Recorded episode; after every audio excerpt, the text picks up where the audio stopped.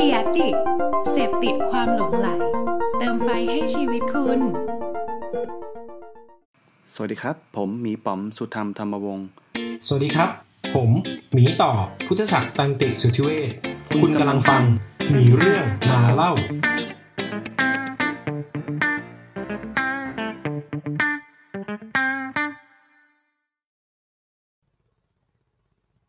สวัสดีครับ ผมป๋อมนะครับ ครับ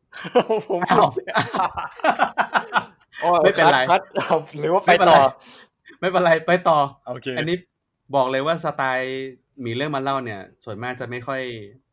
ตัดเสียงนะโอ้โหสดจริง ๆ ดิบครับดิบดิบอ่าต่อครับโอเคโทษโทษโทษไปต่อผมไม่รู้อ่าพี่ต่อไม่เป็นไรไม่เป็นไรสบายสบายเอ่อผมปอมเนอะมีเรื่องมาเล่านะครับ ก็กลับมาอีกครั้งหนึ่งกับ EP เท่าไหร่ที่เท่าไหร่ไม่รู้เหมือนกัน เดี๋ยวไป คุยกับพี่ต่ออีกทีหนึ่งนะก็เอ่อสำหรับ EP นี้เนะเมื่อกี้เราได้ยินเสียงของชายหนุ่มเมื่อสักครู่นี้แล้วนะครับ ก็พีคิวกันเล็กน้อยไม่เป็นไรนะครับเราเราเราสดสดๆนะเพราะว่ามีเรื่องมาเล่าก็เป็นสไตล์แบบกันเองเนะคุยกันแบบสบายๆกับเอ่อคอนเทนต์ของ US แล้วก็ Data นะครับ จากที่ผ่านมาเราก็มีคุยสัมภาษณ์ไปหลายคนในช่วงโควิด หรือว่าช่วงหลายๆคนจะ work from home ที่ผ่านมาแหละก็ ก็ยังจะเห็นว่า ยังไม่มีเสียงของพี่ต่อในบาง EP บ้างในในในช่วงนี้เนาะแต่ก็จะเริ่มมีกลับมาบ้างแล้วแล้วก็สถานการณ์เริ่มกลับมาปกติ แล้วก็แล้วก็มีทูใหม่ๆ เครื่องมือใหม่ ๆ ในการที่มาที่มาอัดพอดแคสต์ร่วมกันอะไรอย่างนี้อย่างตอนนี้ก็เราก็ใช้ Zencaster เนอะแล้วก็ใช้ช่องทางผ่าน Podbean นะครับ แล้วก็ไปอยังช่องต่างๆ ไม่ว่าจะเป็น Spotify หรือว่าล่าสุดเราใช้ Apple Podcast แล้วด้วยเนาะก็ เอ่อกลับมาวกมาเรื่องแขกรับเชิญวันนี้กันดีกว่า เอ่อน้องน้องเมื่อสักครู่นี้นะอย่างที่บอกไป น้องคนนี้เนี่ยเอ่อผมรู้จักกับน้องเขาน่าจะ ถ้าจำไม่ผิด ผมว่าน่าจะประมาณ7ปีที่แล้ว เพราะว่าเรารู้จักกันในค่ายที่ชื่อว่า YWC หรือว่ายังเป็น Master Cap เนอะซึ่งน้องก็มาเข้าค่ายในในรุ่นที่10ใช่ไหมใช่ตอบได้ อ่า ต้องตอบว่าหละนาย ผมไม่รู้ว่าจะต้องตอบอะไรอ่าพี่ต่อพี่ต่อ โอเค ก็ ก็เรารู้จักกันเพราะว่า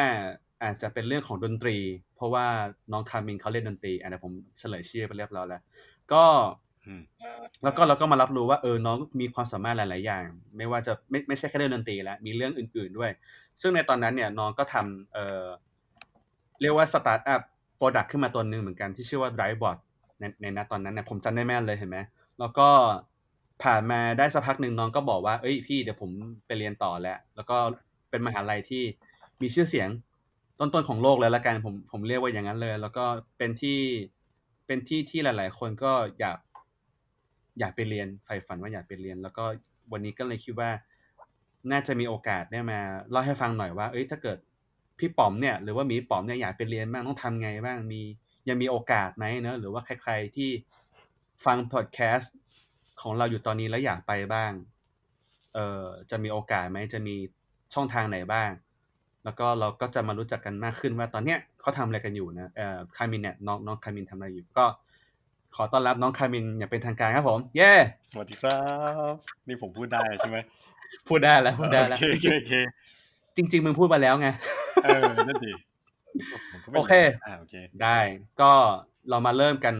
ง่ายๆเลย แนะนำตัวก่อน ตอนนี้ทำอะไรมีผลงานอะไรอยู่บ้างเดี๋ยวลองเล่าให้ฟังหน่อยอ่าตอนนี้ก็เป็นเป็น Product แล้วก็ Tech Lead ให้กับ Startup อ่าก็มี Startup ตัวเองด้วยชื่อ Look Life Studio ซึ่งก็จะเป็นอ่าเหมือนบริษัทที่รับทำพวกเอ่อ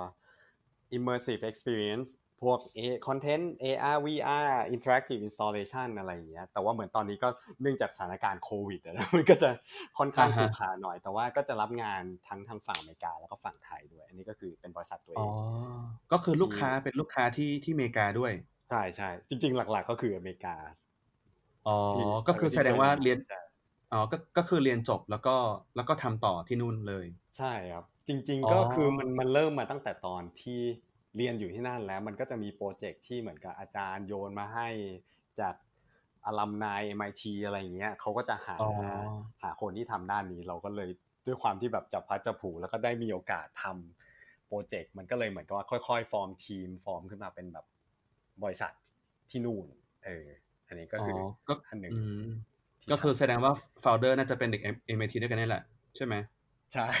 ใช่ครับ เออ อ๋อแล้วก็พอเรากลับมาไทยก็เลยมีลูกค้าไทยด้วย ก็พยายาหรือเปล่าจริงๆจริง ๆ ตอนอ๋อแรกอะคุยกันแล้ว เกือบจะได้โปรเจกต์แล้วก็มาเจอโควิดซะก่อน แต่อ๋อว่าเหรก็อก็ก็มันเหมือนกับว่า อันเนี้ยเหมือนผมก็มองว่ามันเป็นเป็นสิ่งที่ผมกะจะทำไปยาวๆอยู่แล้ว ก็ไม่เป็นไรก็เดี๋ยวถ้ามันมีโอกาสเดี๋ยวมันก็ค่อยๆค่อยๆหาช่องทางไปไม่ไม่มีอะไรโอเคเพเคราะว่ามันเหมือนกับมันเพิ่งเริ่มด้วย อันนี้ก็คือตัวหนึงเออเออเออแล้วก็ได้ จริงเอาๆใจก็ช่วยครับโอ้ขอบคุณครับ แล้วก็เป็นก็เป็นเนี่ยแหละเป็น tech lead ให้กับอ่าสตาร์ทอัพอีกตัวหนึ่งที่ทำอยู่ที่ไทย ก็จะเป็นแบบ marketplace สำหรับแบบ weddingอันนี้ก็อีกตัวหนึ่งที่ทำอ้าวเหรอใช่ก็จะน่าสนใจทำแนวแนวๆแบบ PO เนี่ยแหละเพียงแต่ว่าก็ก็จะดู user experience ด้วยดูทางฝั่งเทคด้วยอะไรเงี้ยคือรวมๆหลายอย่าง แล้วก็ อ่าแล้วก็เป็นอาจารย์แล้วก็กรรมการที่เขียนหลักสูตรของ CMKL University ตอนนี้ก็คือกำลังทำโปรแกรมปอโท ชื่อ Entertainment Innovation Center ก็จะเป็นโปรแกรมอืมที่เหมือนกันรวมทางด้าน Entertainment กับเทคโนโลยีหรือ Innovation เข้าด้วยกัน ก็จะมีสอนเออตั้งแต่ว่าอ่า การเอาเทคโนโลยีมาใช้ในวงการ Entertainment ทำไงอ่าการทำ VR AR ทำแบบ Interactive Installation ทำยังไงหรือว่าเอออ่าใครที่เป็นสายดนตรีเราก็จะมีสอนแบบ Music Engineering แล้วก็การเอาแบบเหมือนกับว่าเทคโนโลยีใหม่ๆอย่างตอนนี้มันก็จะมีเทคนิคการอัดเสียง 360 องศาหรืออะไรพวกเนี้ยมาใช้ยังไงได้บ้างอ่าฮะอะไรเงี้ยก็อะเดี๋ยวว่าเดี๋ยวดีเทลเออมาจะมีปิดท้ายโปรแกรมอีกทีไหมอ่าใช่ใช่ได้ได้ได้พี่โอ้แต่เปิดซะขนาดนี้แล้วกูอยากฟังจนจบจังเลย อ่า แล้วก็มีตัวนี้แล้วก็อะเล่นดนตรี อะหมดแล้วหมดแล้ว เล่นดนตรีเล่นดนตรีอะไรก็เล่นคือเล่นดนตรีอะไรอะขยายความหน่อยอ๋อก็ก็เป็นศิลปิน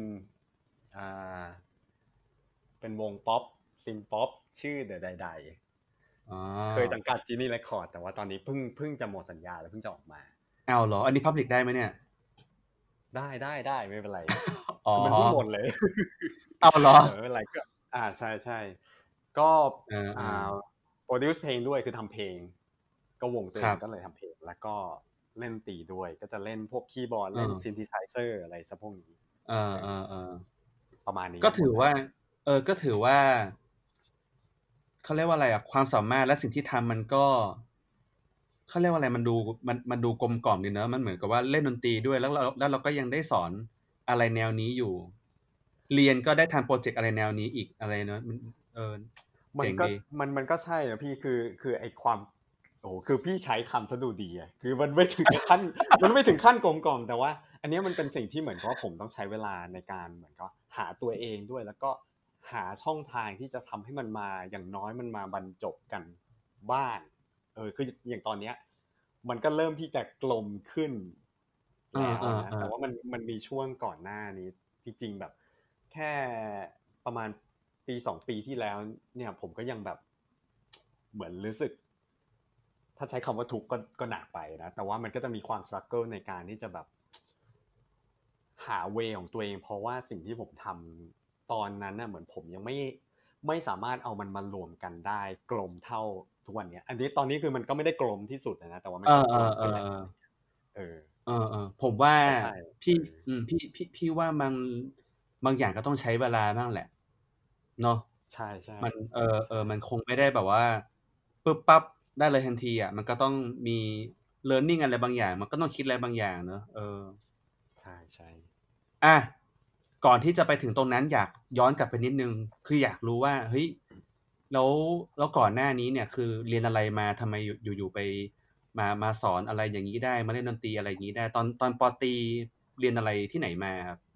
ก็เรียนวิศวะคอมอินเตอร์ที่จุฬาครับอื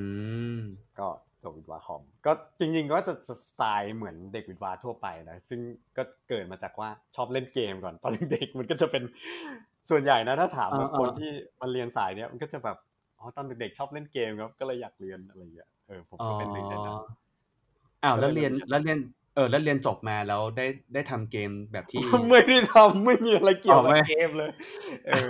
โดนหลอกเข้าไป แต่ว่าก็ก็โอเคโดนหลอกเข้าไปเออแต่แต่ผมว่าคือเด็กจบวิทย์วะเนี่ยมันจะได้เหมือนเดี๋ยวกำลังคิดคำอยู่ คือมันจะมีคำที่เหมือน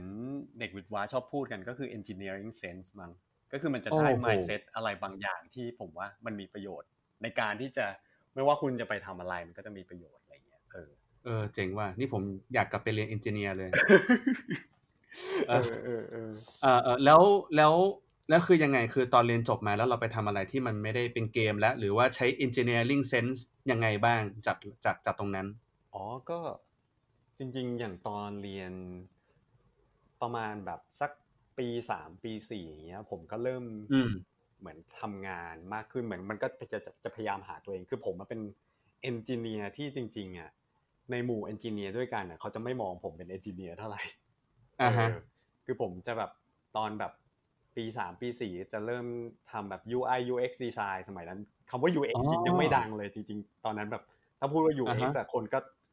คือมันยิ่งกว่าตอนนี้อีกแบบมากๆที่ว่า UX กับ UI คือสิ่งเดียวกันอะไรอย่างเงี้ยคือมันยังไม่มีคำว่า UX ตอนนั้น ปีอะไรตอนนั้นปีอะไรอะปีสามปีเออปีปีสองพันเท่าไหร่เออเอาจริงๆผมก็ไม่รู้ปีผมเป็นคนย้อนย้อนไปกี่ปีวะเนี่ย ตอนนั้นตอนนั้นพี่เจอนายรุ่นสิบตอนนั้นนายอยู่ปีอะไรโอ้ก็ปีสามเนี่ยแหละเอออ้าวเหรอก็เจ็ดปีที่แล้วดิก็ก็น่าจะนะเออเจ็ดแปดปีที่แล้ว อ่า ประมาณนี้ อ่าใช่ใช่ตอนนั้นคือยังยังเราเราเราคิดว่าเอ้ย UX UI มันยังไม่มา แต่ว่านายนายเริ่มสนใจแล้วนายนายไปเจออะไรถึง ถึงเริ่มสนใจด้านนี้อะไปเจออะไรเข้าอ๋อผมก็จริง ๆ ก็คือรับงานก่อน เพราะว่ามีรุ่นอ๋อพี่ที่เหมือนจบไปแล้วก็เปิดบริษัทแล้วเขาก็หาคน ที่ทำดีไซน์ได้ ตอนนั้นน่ะมันอ๋อส่วนใหญ่อะถ้าถ้าเป็นเด็กรุ่นผมนะ มันจะเริ่มมาจากว่า คือตอนนั้นเนื่องจากมันมันยังไม่มีศาสตร์ที่แบบคนยังไม่ดีไฟชัดเจนเท่าตอนเนี้ยเออคนเออเออคนที่ทำตอนนั้นส่วนใหญ่ก็คืออ่าเป็นเซียน Photoshop มาก่อน คือมันจะเริ่มจากอย่างเงี้ยคือ ตอนเด็กอ่าๆผมก็จะเคยทำเว็บแล้วก็ทำ Photoshop มาก่อนอืมแล้วมันก็ค่อยๆผันมาเป็นแบบ UI designer ซึ่งตอนปีสามมันเป็นช่วงที่เหมือนกับว่า เอ่อเหมือนมันค่อยๆค่อยๆได้โอกาสในการทำทั้งแบบ graphic design ด้วย UI ดีไซน์เว็บดีไซน์นู่นนี่อะไรเงี้ยจากรุ่นอ่าฮะพี่ที่เขาจบไปแล้วเขาแบบเหมือนเปิดเป็น software house อะนะพูดง่ายๆอืมอืมอืมอืมก็รับงานตั้งแต่ปีสามปีสี่ก็จะทำงานให้แบบเอเชียทีคตอนนั้นแบบอ๋อ AIS เหรอออะไรเงี้ยเออเจ๋งว่ะเออเออเอแล้วอก็ด้วยความที่เหมือนกับจริง ๆ เหมือนเหมือนด้วยความที่เรายังไงเราก็ยังเรียนเอนจิเนียร์แล้วเราก็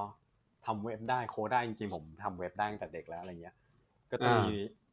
มันก็จะมีความรู้บางอย่างที่มันเอื้อทำให้เราสามารถแบบดีไซน์ของแล้วมัน practical กว่าดีไซเนอร์ทั่วไปอะไรเงี้ย อืมอืมอืมอืมเพราะเข้าใจได้เราจะเราเราจะรู้ว่าจริงๆอะมันถูกมันมันจะบิวมันจะเอาไปบิวต่อยังไงแล้ว แล้วถ้าท่าไหน ที่มันบิวยากเราก็จะหลีกเลี่ยง คือเหมือนเราเวทหลายอย่าง เออเออเออเราค่อยๆคือตอนเออเออเออคือตอนตอนตอนสมัยพี่เรียน ตอนพี่เข้ามหาลัยอะเอ้ยไม่ใช่สิเอาตอนไหนดีวะตอนตอนพี่เรียนจบมหาลัยอะมันก็จะก็จะสไตล์นี้เหมือนกันนะคือพี่ก็เขียนเขียนให้ทีมแมวตั้งแต่มสามเลยเว้ยแล้วก็เออพอมาทำงานอะ คือพี่อะเรียนวิทย์คอมเหมือนกันแต่พี่เรียนคอมไซแต่ว่า ตอนเรียนไม่ไม่ตั้งใจเรียนไงเขียนโปรแกรมมันก็ไม่ได้ ก็เลยต้องเอาโอเคเออก็เลยเอาก็เลยเอาวิชาดีไซน์เอาเอาทักษะดีไซน์ที่พอจะทำเป็นกับ HTML อะที่พอจะทำได้ เอามามารวมกันเว้ยแต่ว่าตอนนั้นน่ะ มันก็มีประมาณว่าเหมือน question กันในกันในวงการทำเว็บเหมือนกันนะว่า ตกลงแล้วเว็บดีไซเนอร์เนี่ยต้องเขียนโค้ดเป็นไหมวะเอออันนั้นน่ะเป็นประเด็นเหมือนกันนะประมาณหนึ่งเหมือนกัน เออ แต่ว่าอืมพี่ก็ไม่รู้อะ พี่ก็แค่รู้สึกว่าเออถ้าถ้าเกิดมาเขียนโค้ดได้ ก็ ก็ช่วยงานให้มันเร็วขึ้นเปล่าวะอะไรเงี้ยเออก็เลย ก็เลยไม่ได้ทิ้งไม่ได้ไม่ได้ตั้งข้อสงสัยกับตัวเองมากนะเราแค่รู้สึกว่า เราได้ทำในสิ่งที่เราอยากทำแล้วเราก็แล้วเราก็ทำได้ มันก็โอเคนี่หว่า ไม่ต้องไปนิยามมันหรอกว่าต้องตำแหน่งงานอะไรถึงต้องทำอะไรอะนะอืเอมออืมอืมอืมอะต่อเลยผมว่าแบบคือคือเออดีไซเนอร์จริงๆอะพอเขายิ่งทำงานไปก็มันมันก็จะเห็นนะว่าจริงๆดีไซเนอร์มันก็ เหมือนมันก็ไม่ได้ออกมาเป็นบล็อกเดียวกัน คือหมายถึงว่าแต่ละคนก็จะมีประสบการณ์ที่ต่างกัน แล้วมันเหมือนกับว่ามันก็สุดท้ายดีไซเนอร์มันคือคนที่เหมือนหา way ในการแก้ปัญหา เออ มันคือโอ้มันมันมันคือเป็นส่วนหนึ่งของทีมที่จะ solve problem ใช่ไหมแล้วสุดท้ายมันก็ มันก็ไม่ได้มีเวเดียวในการทำอยู่แล้วไง ซึ่งซึ่งใช่ผมแบบใช่เออ เก็ตที่พี่ว่าแล้วผมว่าแบบเออดีแล้วที่ที่เหมือนกับพี่ก็เอาประสบการณ์หลายอย่างแบบา อันนี้แม่งดรวเป๊ะกัมากอะคือคือเราคือคือเราเพิ่ง คือต้องบอกว่าช่วงเนี้ยพี่อะจะคือต่อให้พี่ทำงานมาแล้วหลายปีก็จริงเว้ยแต่ว่าพี่รู้สึกว่าการกลับไปเรียนรู้เรื่องเรื่องที่มันเริ่มต้นใหม่อยู่บ่อยๆอะมันเหมือนเป็นการทบทวนตัวเองเว้ยแล้วช่วงเนี้ยพี่ก็แบบกดเรียนกดเรียนแบบไอ้พวกที่เป็นแบบ introduction principle นั่นนี่อะไรเงี้ยเอาเออเอามาฟังบ่อยๆ แล้วมันก็มีสิ่งที่คามินพูดเมื่อกี้แม่งแม่งเป๊ะเลยเว้ยมันคือ การแก้ปัญหาด้วยข้อจำกัดเว้ยคือแบบเขาพูดเลยว่าแบบ constraint แล้วก็ problem solving เว้ยคือมันมาด้วยกันของการเป็นดีไซเนอร์อะไรประมาณเนี้ยเออซึ่งมันแบบ เออแม่งใช่อะต่อเลยต่อเลย สนุกมาโอเคเอ่อถึงไหนแล้วก็คือตอนนั้นก็เนี่ยแหละก็รับงานตั้งแต่ปีสามปีสี่แล้วก็ก็มีงานโค้ดบ้างอะไรเงี้ย สลับไปมา แต่ว่าก็จะอยู่ในวงเนี้ยแหละ ที่ทำโปรดักอะไรประมาณเนี้ย แล้วอืมอืมเอ่อ เหมือนกำลังคิดอยู่โอ้โหนี่มันก็นานมาแล้วนะแต่ตอนปีสามอะผมจำได้ว่าจุดเปลี่ยนหนึ่งอะก็คือผมไปฝึกงานแล้วผมแบบไม่ enjoy เลยเหมืนอ้าวเหรอเอใช่อเออเออคือคือไม่ enjoy ในลักษณะที่ว่า จริง ๆอะเหมือนผมอาจจะ เออเอาเอาจริงๆพอพอนั่งวิเคราะห์อะคือ คือก็ด้วยสไตล์ด้วยคือผมก็จะไม่ คือคือพอไปฝึกงานใช่ไหมแล้วตอนเช้าเราก็ต้องแบบ นั่งรถไฟฟ้าไปแบบตั้งแต่เช้าแล้วผมไม่ใช่คนตื่นเช้าเลยแบบ in general ไม่ใช่ไม่ใช่มนุษย์แบบตอนเช้าอะเออเออเออแล้วก็แบบไปทำงานแล้วก็จะแบบทุกวันก็จะแบบอะทำงานเป็นคนทำงานเสร็จเร็ว แต่ก็จะต้องนั่งมองนาฬิกาว่าเมื่อไหร่จะเลิกงานสักทีคือแบบเป็นคนที่แบบอืมไม่ชอบไม่ชอบทำงานในลักษณะที่ว่าแบบเหมือน routine เออ routine ด้วยแล้วก็ ไม่ไม่ชอบ concept ที่ว่าใช้เวลาแลกเงินอะเออคือผมรู้สึกว่าอ่าอ่าผมเอาอ่าเวลาชีวิตไปแลกกับเงิน มากกว่าที่จะแบบขายวิญญาณอย่างเงี้ยเหรอเออมันคืออันนั้นก็แรงไปนะเพราะทุกอย่างมันก็เอาเหรองานแต่ว่าก็ก็ก็ก็คือคือรู้สึกว่าเหมือนแบบ กูมาทำอะไรตรงนี้วะเนี่ยแทนที่จะแบบเรา provide value แล้วก็จบแล้วแล้วก็เราก็ได้เงินเออเดี๋ยวเบรกแป๊บหนึ่งคือ คืออยากอยากบอกว่าถ้าเกิดมีคนฟังถึงตรงนี้แล้วอะแล้วเรารู้สึกว่าเฮ้ย อันอันนี้ผมไม่รู้นะผมคิดแทนเผื่อคนอื่นนะคามินเออพี่พี่พี่ก็เลยบอกต่อว่า ถ้าถ้าถึงตรงนี้แล้วมีคนฟังแล้วรู้สึกว่าคัดค้าน ไม่ใช่แนวฉันเองอะผมอยากผมอย่าเอออย่าพี่อย่าด่าผมนะ ผมขอร้องคือใช่ใช่ใช่ใช่พี่พี่อยากจะบอกอยากอยากอยากจะบอกอย่างหนึ่งว่าเฮ้ยชีวิตคนเรามันมีวิธีการออกแบบการทำงานที่มันแตกต่างกันเว้ยมันไม่มีทางบอกว่าไอ้แบบเนี้ยคือสิ่งที่มันถูกต้องไอ้แบบเนี้ยแหละมึงที่มึงทำเนี่ยแม่งผิดเว้ยแม่งไม่ใช่เว้ยคือแบบ เราเราเราไม่ใช่คนที่ต้องมาตัดตัดสินว่าใครต้องทำงานยังไงเว้ยคุณสามารถที่จะแบบรู้ตัวเองให้ดีที่สุดว่าคุณเหมาะกับงานแบบไหนเว้ยแล้วคุณก็ไปหาบริษัทแบบนั้น ไม่ใช่ว่าสุดท้ายแม่งก็ทำงานไปแล้วก็มาบ่นบน Facebook ว่าทำงานวันนี้ไม่มีความสุขเลยนั่นนี่อ้าวก็คุณเรื่องของคุณเองนี่หว่า ก็คุณไม่ได้ เอออะไรแบบเนี้ยเพราะเอออันนี้ก็แบบอยากอยากเบรกคนฟังเอาไว้ก่อนเลยว่าเฮ้ยมันมีมุมนี้อยู่นะ อ่า ขอบขอบณโอเค ต่อเลย แล้วเนี่ยเดี๋ยวผมจะกล่าวถึงต่อไปว่าจริงๆอะเหมือนอันนี้อันเนี้ยคือเป็นความคิดของผมนะตอนนั้นนะเออคือพอโตมาแล้วผมก็จะค่อนข้างเหมือนค่อยๆ balance กับแบบโลกความจริงนะคือบางทีมันก็แบบไม่ได้ทุกอย่างดังใจหรอกแต่ว่าเออณตอนนั้นน่ะก็คือคิดเลยว่าจบไปจะไม่ทำงานประจำแน่ๆคือจะเปิดอืมบริษัทตัวเองแบบคิดอย่างเดียวแค่นั้นอืมอ่าอ่าอ่าก็เลยเป็นที่มาของการว่าอะจบแล้วทำไมถึงทำสตาร์ทอัพนั่นแหละ คือตั้งใจมาอ่าตั้งแต่แบบตอนปีสี่นี่คือ ไม่สมัครงานคือชีวิตนี้จริง ๆ ก็จนถึงทุกวันนี้ผมไม่เคยสมัครงาน แบบสมัครงานเลยอะเออเออเออเออก็ด้วยจริงๆมันก็ดีนะมันมันพี่พี่มองอีกแบบหนึ่งว่า ก็รู้ตัวเองเร็วอะมันมันมันรู้สไตล์ของตัวเองเร็วมันก็โอเคนะ มันแต่ว่าแต่ว่าต้องบอกอย่างหนึ่งคือบางทีพี่ก็มีแบบเออรุ่นน้องมาปรึกษาอะไรเงี้ย บางทีพี่ก็ไม่ได้บอกว่าสิ่งที่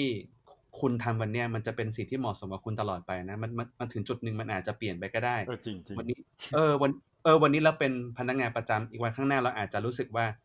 การทำงานบริการทำบริษัทของตัวเองมันอาจจะ challenge กว่า มันอาจจะท้าทายมากกว่าก็เป็นไปได้อะไรอย่างเงี้ยพี่พี่พี่มองว่า stage ชีวิตของแต่ละคนอะ มันมีความพร้อมมีความลิเริ่มมันมีความสนุกที่มันแตกต่างกันไปอะไรเงี้ยเออ ก็ พี่คิดว่าของคามินก็น่าจะเป็นอีกสไตล์หนึ่งเหมือนกันที่บางคนอาจจะเหมือนหรือบางคนอาจจะไม่เหมือนก็ได้ อืม อืมอืมแล้วผมกำลังแล้วตอนนั้นทำอะไรอะอ๋อมันแค่แค่แค่อยากจะเสริมประเด็นพี่คือผมว่าที่พูดอะถูกต้อง แล้วอีกอย่างที่อยากจะบอกก็คือ อย่างน้อยสำหรับผมนะผมรู้สึกว่า เหมือน มันไม่ได้คือชีวิตสุดท้ายมันไม่ได้มี เหมือนกับว่า มันคือเหมือนพอยของพี่อะพี่บอกว่า ชีวิตมันได้มีไม่ได้มีทางเดียวอะแล้วสิ่งที่ผมอยากจะเสริมก็คือมันแม่งก็ไม่ได้มีแค่สองทางด้วยคือ เออ แล้วมันมันเหมือนกับว่ามันขึ้นอยู่กับคุณจะ mix and match ยังไงอะอืมในบางอืมแอสเปกอะเช่นแบบ สมมุติว่า คือมันก็ไม่ใช่ว่า การที่คุณไม่เป็นอ่าพนักงานประจำแปลว่าคุณจะเป็นได้แค่ฟรีแลนซ์หรือ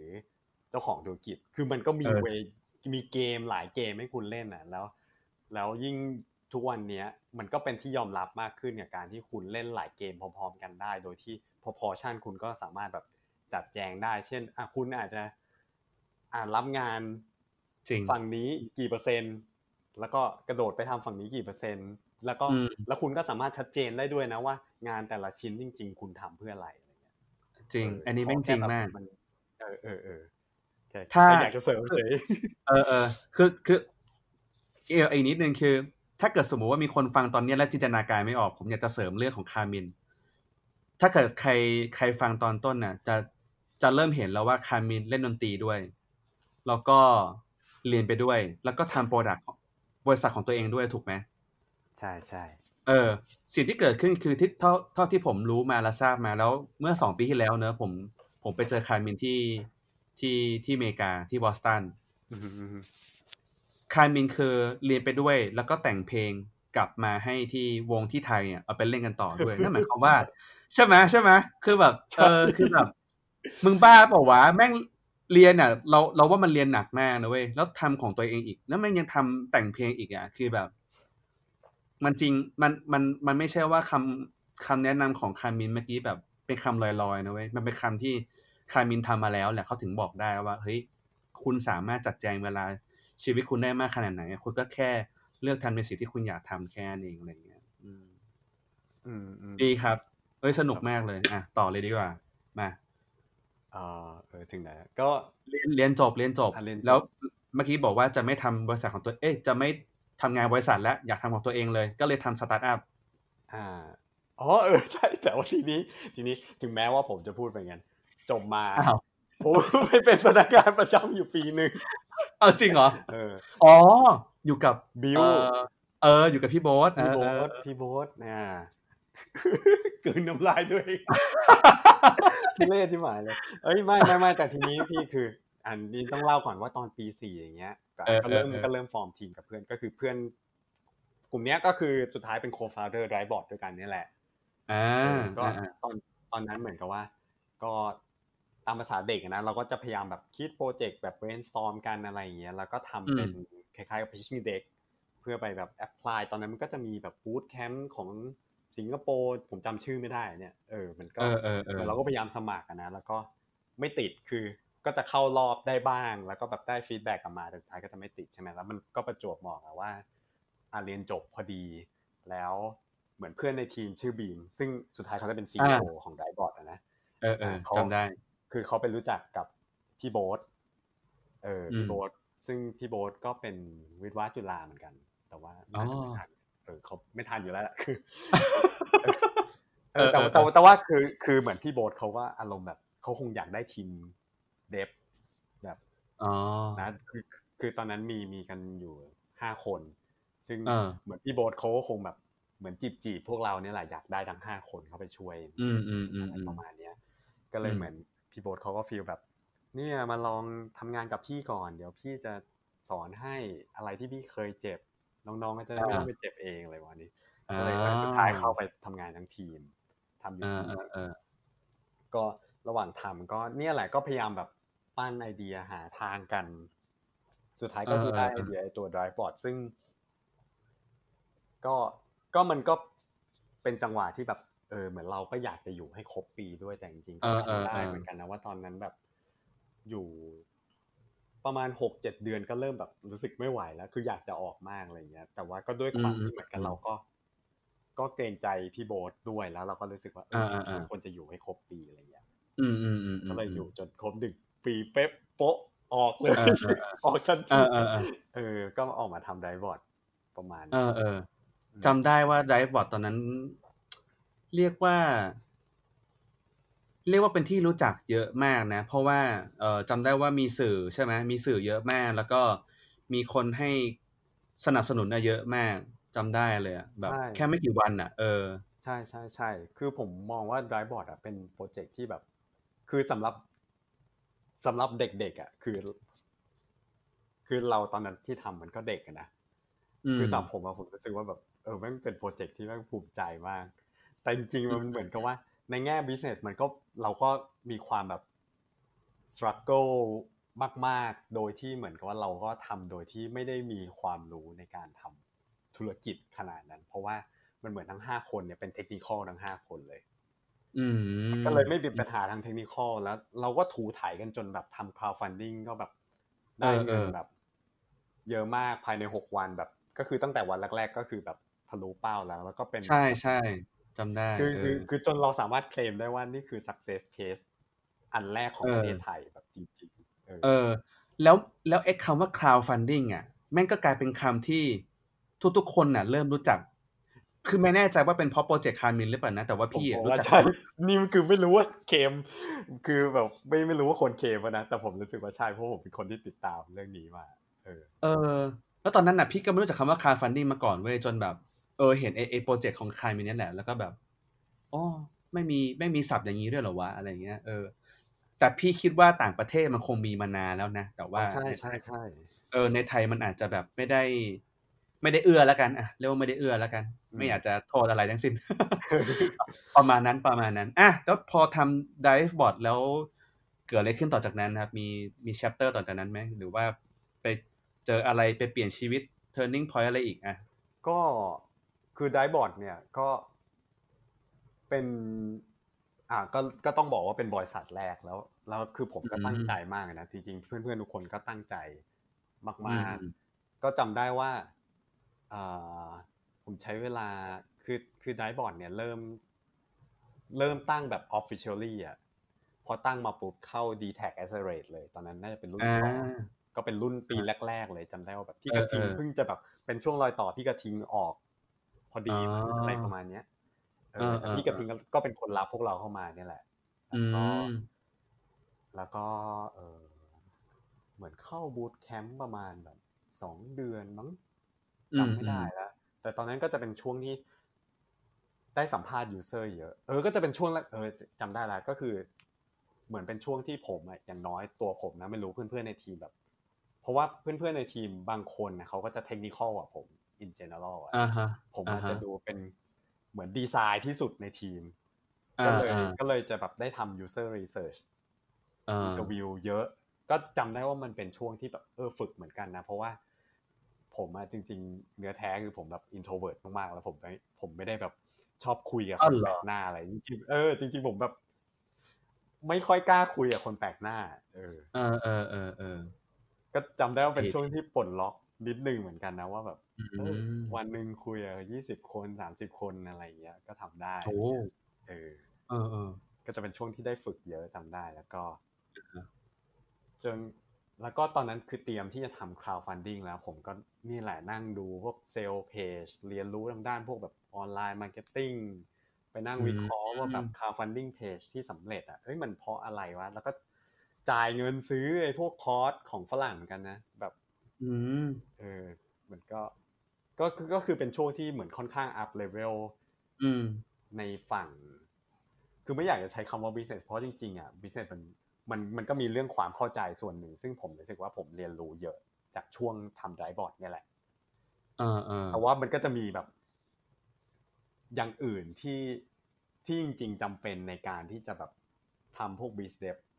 ได้อะตรงนั้นอะจริง ๆ เหมือนเหมือนผมผมไม่ได้ถนัดด้านนั้น แต่ว่าผม ค่อนข้างเรียนรู้ในแง่ของความเข้าใจ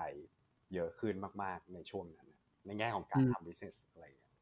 อืมเออและการทำ mar keting ก็ก็ทำจนประมาณคิดว่าประมาณหกเจ็ดเดือนก็เลยถึงได้ launch ไอไอตัว crowdfunding เอออือมแล้วก็สำเร็จอืมแต่ว่าไอ้คำว่าสำเร็จเนี่ยก็ ผมว่าก็โชคช่วยอะจริงๆก็จุดหลัก ๆ คือโชคช่วยมากกว่านะ มีความรู้สึก ทำไมถึงคิดว่าโชคช่วยอะ คือมันเหมือนกับ คือคคุณอาจจะได้พรีเซนเตอร์ที่เป็นเอ่ออ๋อถ่ายคุณกำลังพูดถึงวิดีโอ อ๋อโอเค เออในวิดีโอนี้ เอเออตอนนั้นตอนนั้นก็เขียนบทเองตัดตัดต่อเองถ่ายเอง ก็เอาแฟนตัวเองมาเล่นวิดีโอด้วยเอนะอผมจำได้นะ เออเอออ่าโอเคโอเคที่เออแต่คือก็ผมก็ไม่คิดว่ายังไงดีอะผมผมว่ามัน มันก็เป็นผมเรื่องเป็นโอกาสที่แหละผมเออเป็นมัโอนกาส มันเป็นโอกาสแต่ว่า ถ้าให้ผมอืมทำอีกรอบผมก็ไม่รู้ว่าผมจะทำได้เปล่าไงเออเอาจริงก็บริบทมันอาจจะเปลี่ยนไปนะใช่ตอนเออเออตอนนั้นผมผมอาจจะพี่อาจจะเรียกว่าถูกที่ถูกเวลาแล้วกัน มันอาจจะเป็นอย่างนั้นก็ได้ อีกส่วนหนึ่งด้วยอะไรเงี้ยถ้า ถ้าถ้าทำวันนี้อีกครั้งหนึ่งคอนเท็กซ์ไม่ได้แบบนั้นมันก็อาจจะ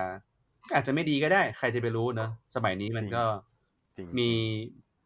อาจจะมีทางเลือกมากขึ้น มีมีความเข้าใจอะไรหลาย ๆ อย่างมากขึ้นอะไรเงี้ยหรือไม่แน่นะคามินอาจจะไทยเขาเรียกว่าอะไร มีวิธีในการทำรีเสิร์ชที่มันคมขึ้นก็ได้นะ ใครจะไปรู้ใช่ไหมเอออืมอะขออนุญาตข้ามไปดีกว่า พี่ว่าโอเคเราคอนเทนต์เรามีอยู่เยอะมากจริงๆเรื่องไดบอทอาจจะแยกเป็นอีพีอีกอีพีหนึ่งยังได้เลยนะเออเดี๋ยวลองมาไล่าให้ฟังหน่อยซิว่าเมื่อกี้พี่ก็เกรินไปแล้วตอนตอนเริ่มเริ่ม EP นะว่าเอ้ยคามินไปเรียนต่อต่างประเทศเออเราไปเจอกันที่อเมริกาเนี่ยอ่าเล่าให้ฟังหน่อยว่าไปเรียนอะไรที่ไหนยังไงบ้าง เริ่มจุดเริ่มต้นมันคืออะไรเล่าให้ฟังหน่อยอ๋อก็ไปเรียนที่ MIT ครับ ตอนนั้น เหมือนทำไดรฟ์บอร์ดมาประมาณจะขึ้นปีที่สามอะเหมือนเป็นช่วงที่อืมเหมือนกับผมก็เริ่มแบบหาตัวเองแล้วคือรู้สึกว่า เออทำไดรฟ์บอร์ดเนี่ยมันก็ เหมือนเหมือนก่อนก่อนหน้าเนี้ย เรารู้สึกว่าเราแค่อยากจะทำบริษัทของตัวเองอันนี้คืออย่างแรกแต่ว่าพอพอมันทำไปเรื่อยๆแล้ว เราเริ่มรู้ เหมือนมันมันเริ่มรู้มากขึ้นแล้วว่าจริง ๆ ไอ้คำว่าทำของตัวเองอะทำในรูปแบบไหน ถึงจะอินทำในรูปแบบไหนถึงจะไม่อินอะไรอย่างเงี้ยอืมแต่ว่าณณตอนก่อนที่จะไปเรียนเหมือนผมก็ยังไม่รู้ว่าคำตอบนั้นคืออะไร แต่แต่รู้แล้วว่าอะไรที่กูจะไม่อิน เออ คือรู้แค่อะไรที่ฉันไม่ชอบ แต่ว่าไอสิ่งที่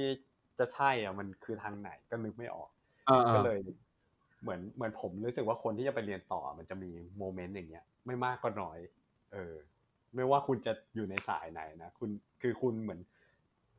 เหมือนไปหาส่วนมากแล้วกันอะไรสักอย่างเรียกว่าส่วนมาก อ่าส่วนมากคือ คุณกำลังคุณรู้สึกว่าเอ้ยคุณจะต้องออกไปหาอะไรสักอย่าง แต่ไม่รู้ว่าอันนั้นมันคืออะไรอะเออนั่นเป็นเออเหตุผลว่าคุณถึงต้องไปเรียนเพื่อ หรือต้องออกเดินทางอะไรสักอย่างเพื่อไป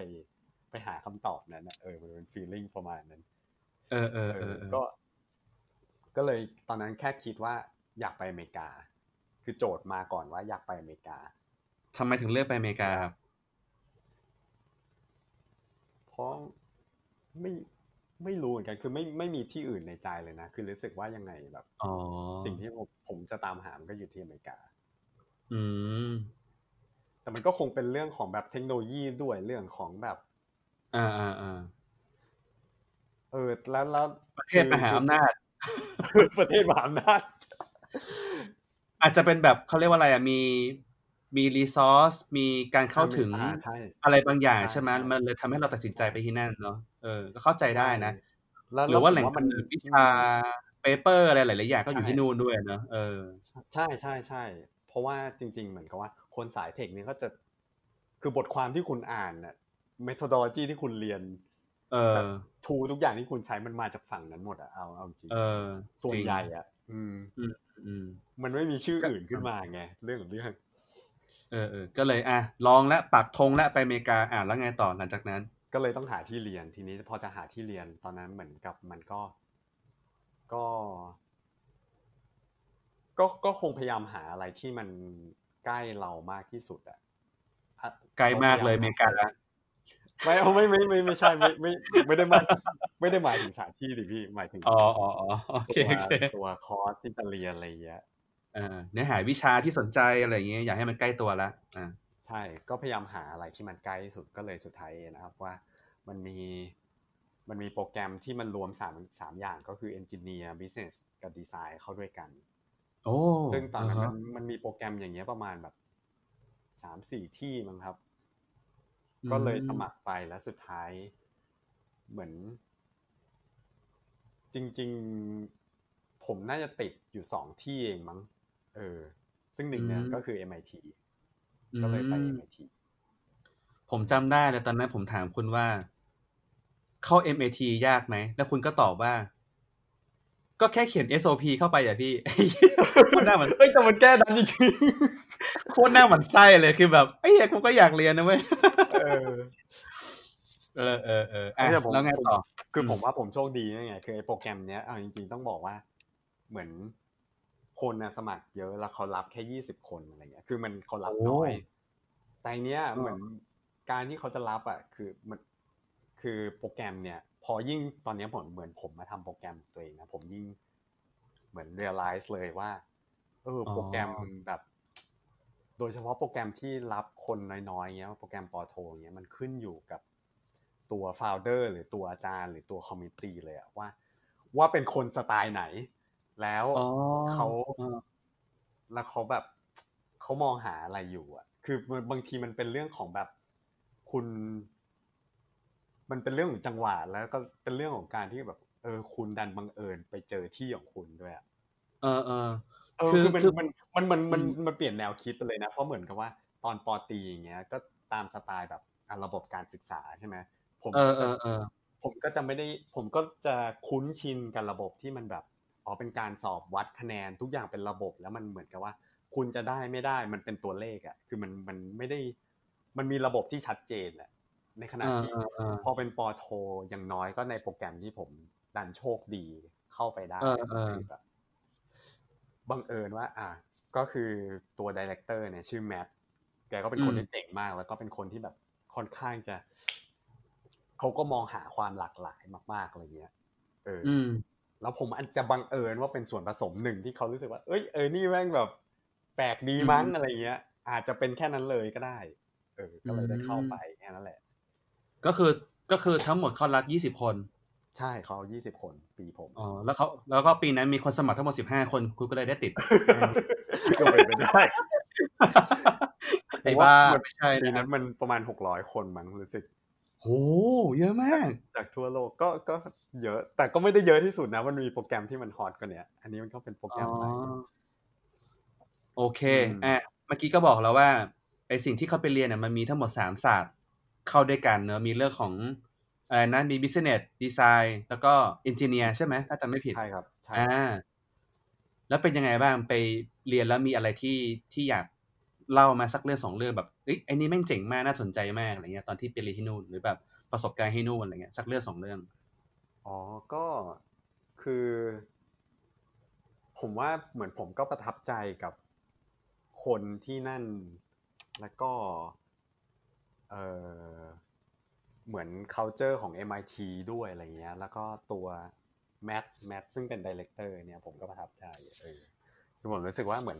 คนที่นั่นอย่างแรกพอเข้าไปอะแล้วอืม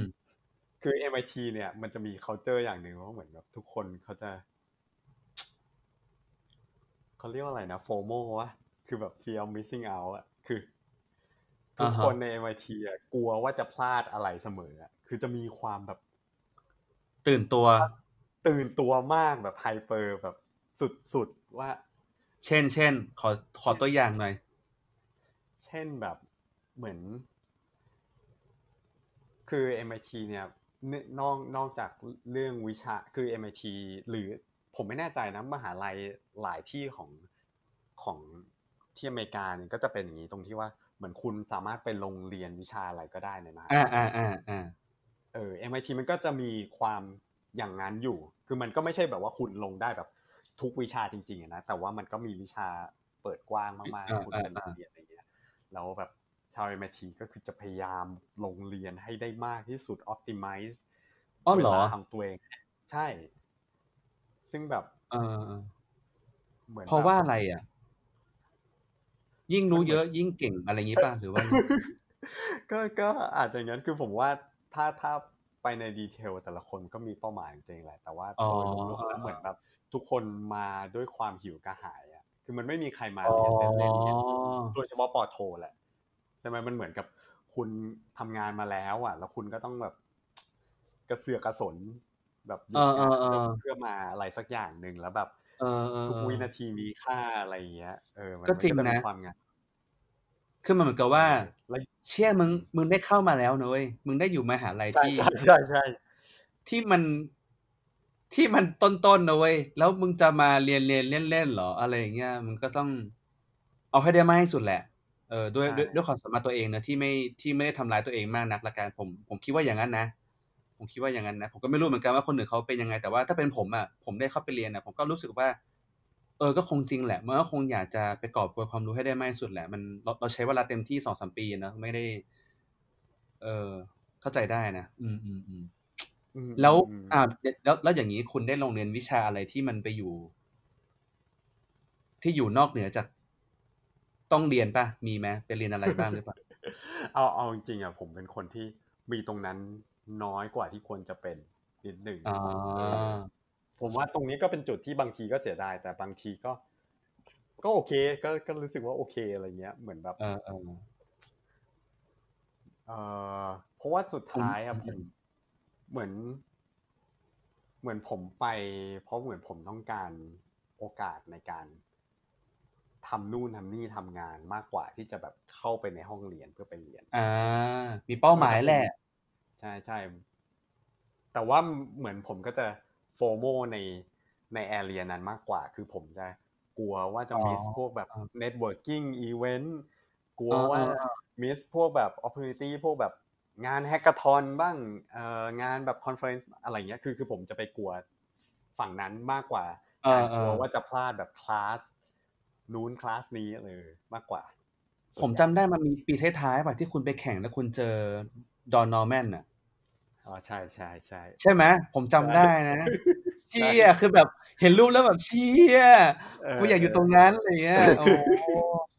เออ ผมจำได้เลย เออ ตอนนั้นตอนนั้นเป็นงานอะไร ตอนนั้นเป็นเป็นงานแข่งอะไรวะแฮก a ทอนนี่แหละครับอ่าแล้วก็ชนะปะใช่ไหมใช่ โคตรเจ๋งอะแล้วได้คุยอะไรกับกับคุณลูกไม่ค่อยได้คุยไอ้ไม่ค่อยได้คุย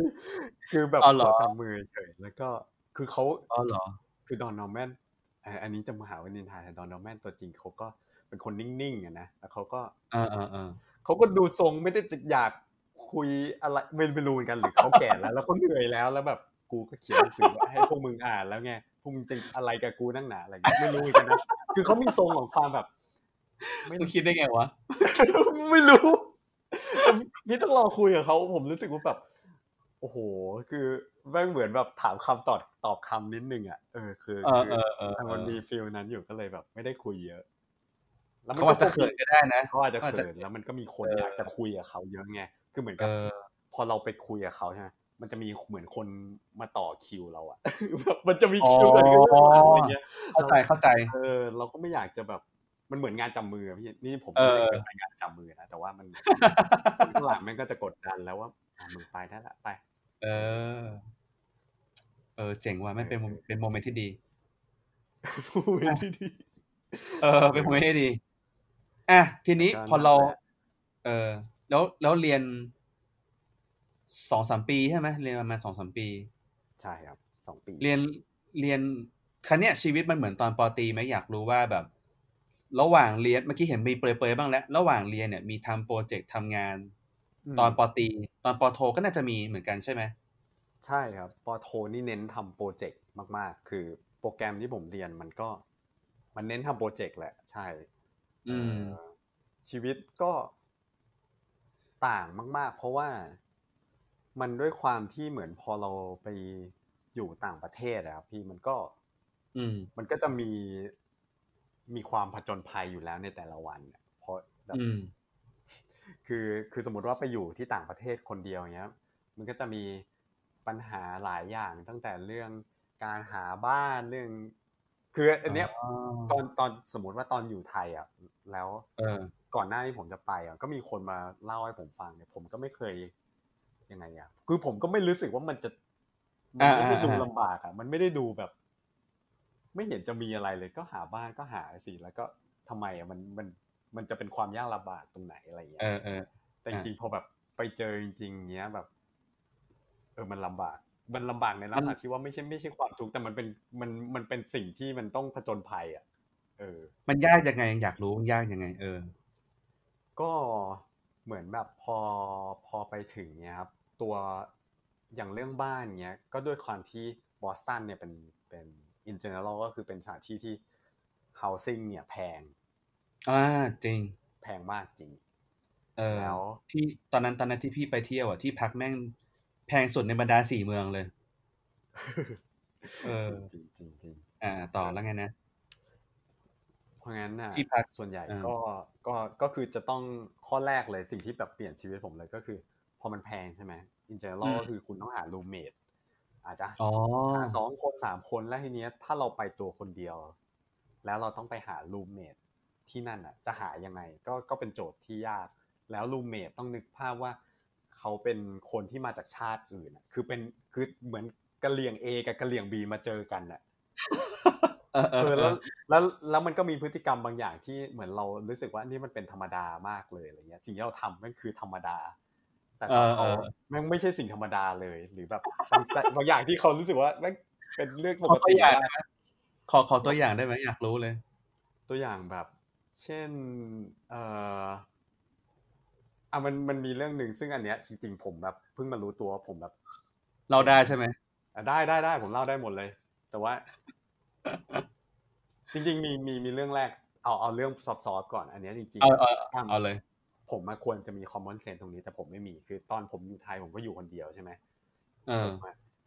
ผมก็จะเป็นคนที่ทำเพลงสมมติ เออคือผมอะเวลาทำดนตรีอะผมไม่ชอบใส่หูฟัง เมื่อก่อนนะผมอ้าวไม่ชอบใส่หูฟังเออเออเออผมเพิ่งชอบรู้ว่าเปิดเนี่ยลำโพงเออผมชอบใช้มอนิเตอร์อ๋อเออแล้วผมก็รู้สึกว่าผมเปิดในระดับที่โอเค เออ แล้วตอนผมอยู่คอนโดที่ไทยอย่างเงี้ย ผมมันก็ไม่เคยมีใครมาเคาะประตูบอกว่า มึงเสียงดังนะอะไรเงี้ยแล้วผมทำตอนตอนแบบกลางคืนเนี่ยนะเออเออเออแต่ผมก็รู้สึกว่าผมไม่ได้เปิดดัง เออ แต่ด้วยอืมความที่เหมือนอพาร์ตเมนต์ที่นู่นแบบผนังมันบางหรือยังไงไม่ทราบอะไรเงี้ยคือผมเปิดเบาก็โดนเคาะประตูแล้ว แล้วเขาเคาะเลยแบบคือเหมือนกับว่าอย่างคนไทยอะมันจะมีความประนีประนอม in general เออเออชาติอื่นก็ไม่ใช่ชาติอื่นเขาก็คุยกันตรงๆเขาแบบเคาะประตูแบบแบบเปิดดังไว้แล้วอะไรเงี้ย จนแบบหรอ คือคือคือคือมาเคาะที่ห้องเลยเหรอมาเคาะประตูที่ห้องเลใช่ยเหรมาอเคาะมาเคาะที่ห้องเลย หรือไม่เออก็แบบว่า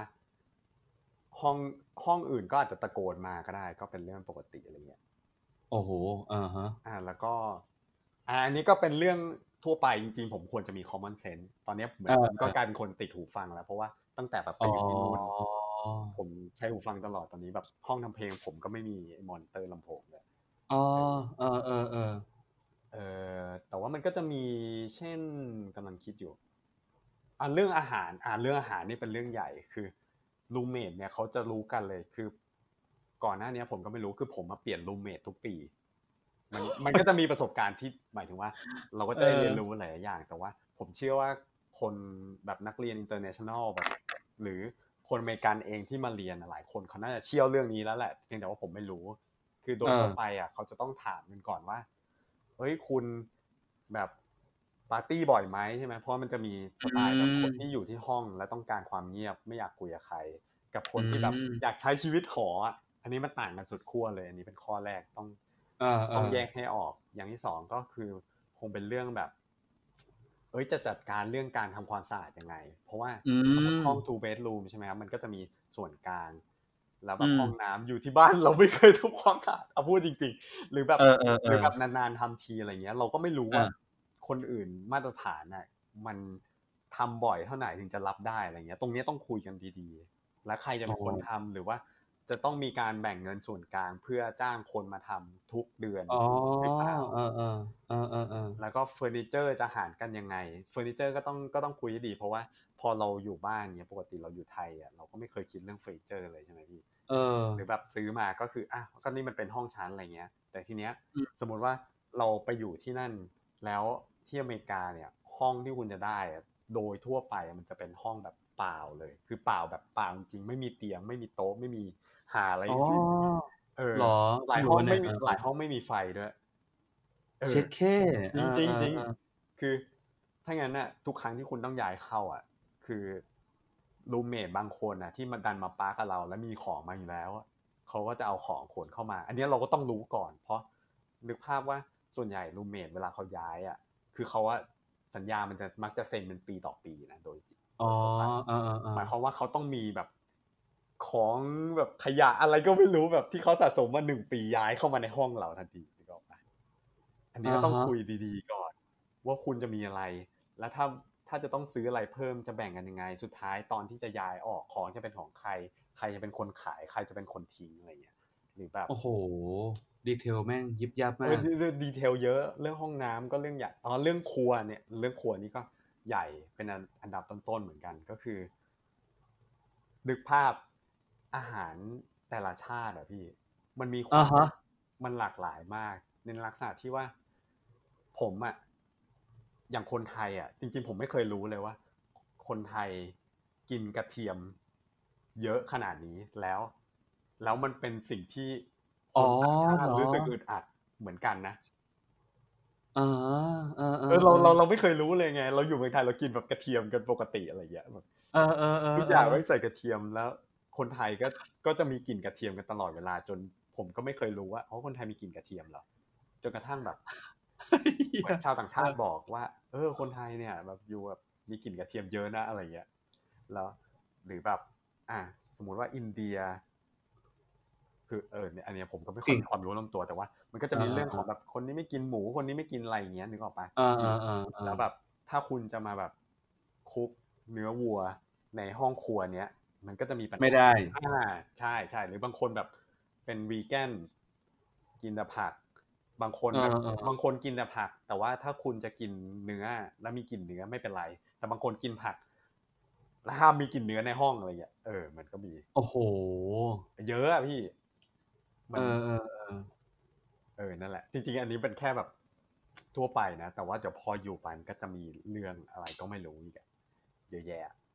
อ่าโอเค แต่แต่นี่งั้นก็อันอันนี้เป็นแค่อ่าเรื่องบ้านอ่านี่เป็นตัวอย่างซอฟๆแต่มันก็จะมีเรื่องอื่นอีก เยอะแยะที่ เหมือนเราต้องผจญภัย พอสมควรอ่าอ่าเออจริง ๆ แค่ แค่พี่ไปเที่ยวเนี่ย ก็ก็เจอข้อจำกัดเยอะอยู่เหมือนกันนะ คือตอน เออคือตอนที่พี่ไปไปไปเที่ยวที่พี่ไปเจอคามินเนี่ยเออตอนตอน ตอนทริปนึงเขาเรียกว่าอะไรเดี๋ยวนะตอนขาที่ไปเมืองหนึ่งอะก็ก็ก็คือไปดีซีอืมต้องบอกว่าโชคดีอย่างหนึ่งว่าตอนแรกอะตอนที่พี่ไปไปไปถึงที่นิวยอร์กอะ เออพี่อยู่ในโฮสเทลที่ไม่ได้มีปัญหาอะไรเลยเว้ย คือทุกอย่างมันราบรื่น ไม่มีปัญหาอะไรอะไรเลยอะเออ แต่ว่าพอมาที่ พอมาที่ดีซีสิ่งที่พี่เจอคือ แม่งมีคนนอนกรนเว้ยอ่าฮะอ่าฮะคือคือต้องบอกก่อนว่าก่อนหน้าเนี่ยพี่ไม่เคยนอนโฮสเทลมาก่อนเว้ยเนี่ยอันนี้เป็นทริปแรกที่พี่นอนโฮสเทลแล้วพี่ก็เลยรู้ว่า อ๋อแม่งมีคนนอนกรนเว้ยมิน่าแหละทำไมมิน่าแหละทำไมไอไอไอร้านไอร้านที่มันขายขายอุปกรณ์ท่องเที่ยวทำไมมันต้องมีไอไอที่ใส่อุไออุดหูด้วยวะมันจะไปใช้ตอนไหนวะนึกไม่ออกไงเราก็เราเราก็นึกว่าเอาไว้ใส่ตอนขึ้นเครื่องบินหรือเปล่าว่าตอนหูอื้อเฮ้ยไม่ไม่ใช่เว้ยอ๋อแม่งไว้ใส่ตอนตอนไอตอนนอนโฮสเทลแน่เลย แต่ว่า พี่เป็นคนที่ไม่ชอบใส่ไอ้ไอนั่นน่ะ ไม่ไม่ไม่รู้เป็นเพราะอะไรคือกลัวมันจะเข้าไปในหูมันก็เลย พอพอเจอเรื่องนี้ปั๊บอะพี่ตื่นเช้าอะแล้วก็ไปที่ถ้าจำไม่ผิดมันเรียกว่า Union Station มั้งที่เหมือนหัวลำโพงอะอ่าเออครับพี่พี่ก็ไปซื้อหูฟังเพลงมาเลยเว้ยแล้วก็ใส่ใส่นอนแม่งเลยอะเออแบบกูรู้เลยว่าเวลากูจะไปเที่ยวไหนที่มีที่ที่ที่ที่เรียกเป็นนอนโฮสเทลอะกูต้องพกหูฟังให้ได้ไม่งั้นกูกูตายแน่เลยอะไรเงี้ยเออเออเออเออแต่แต่ก็ดีจริงนะคือคือที่อเมริกามันจะทำให้คุณแกร่งจริง คือเมื่อก่อนผมก็แบบ เนี่ยแล้วผมเจอปัญหาอะไรประมาณอย่างพี่ก็เรื่องเสียงเรื่องแสงตอนนอนอะไรเงี้ย ผมก็เจอออ๋อ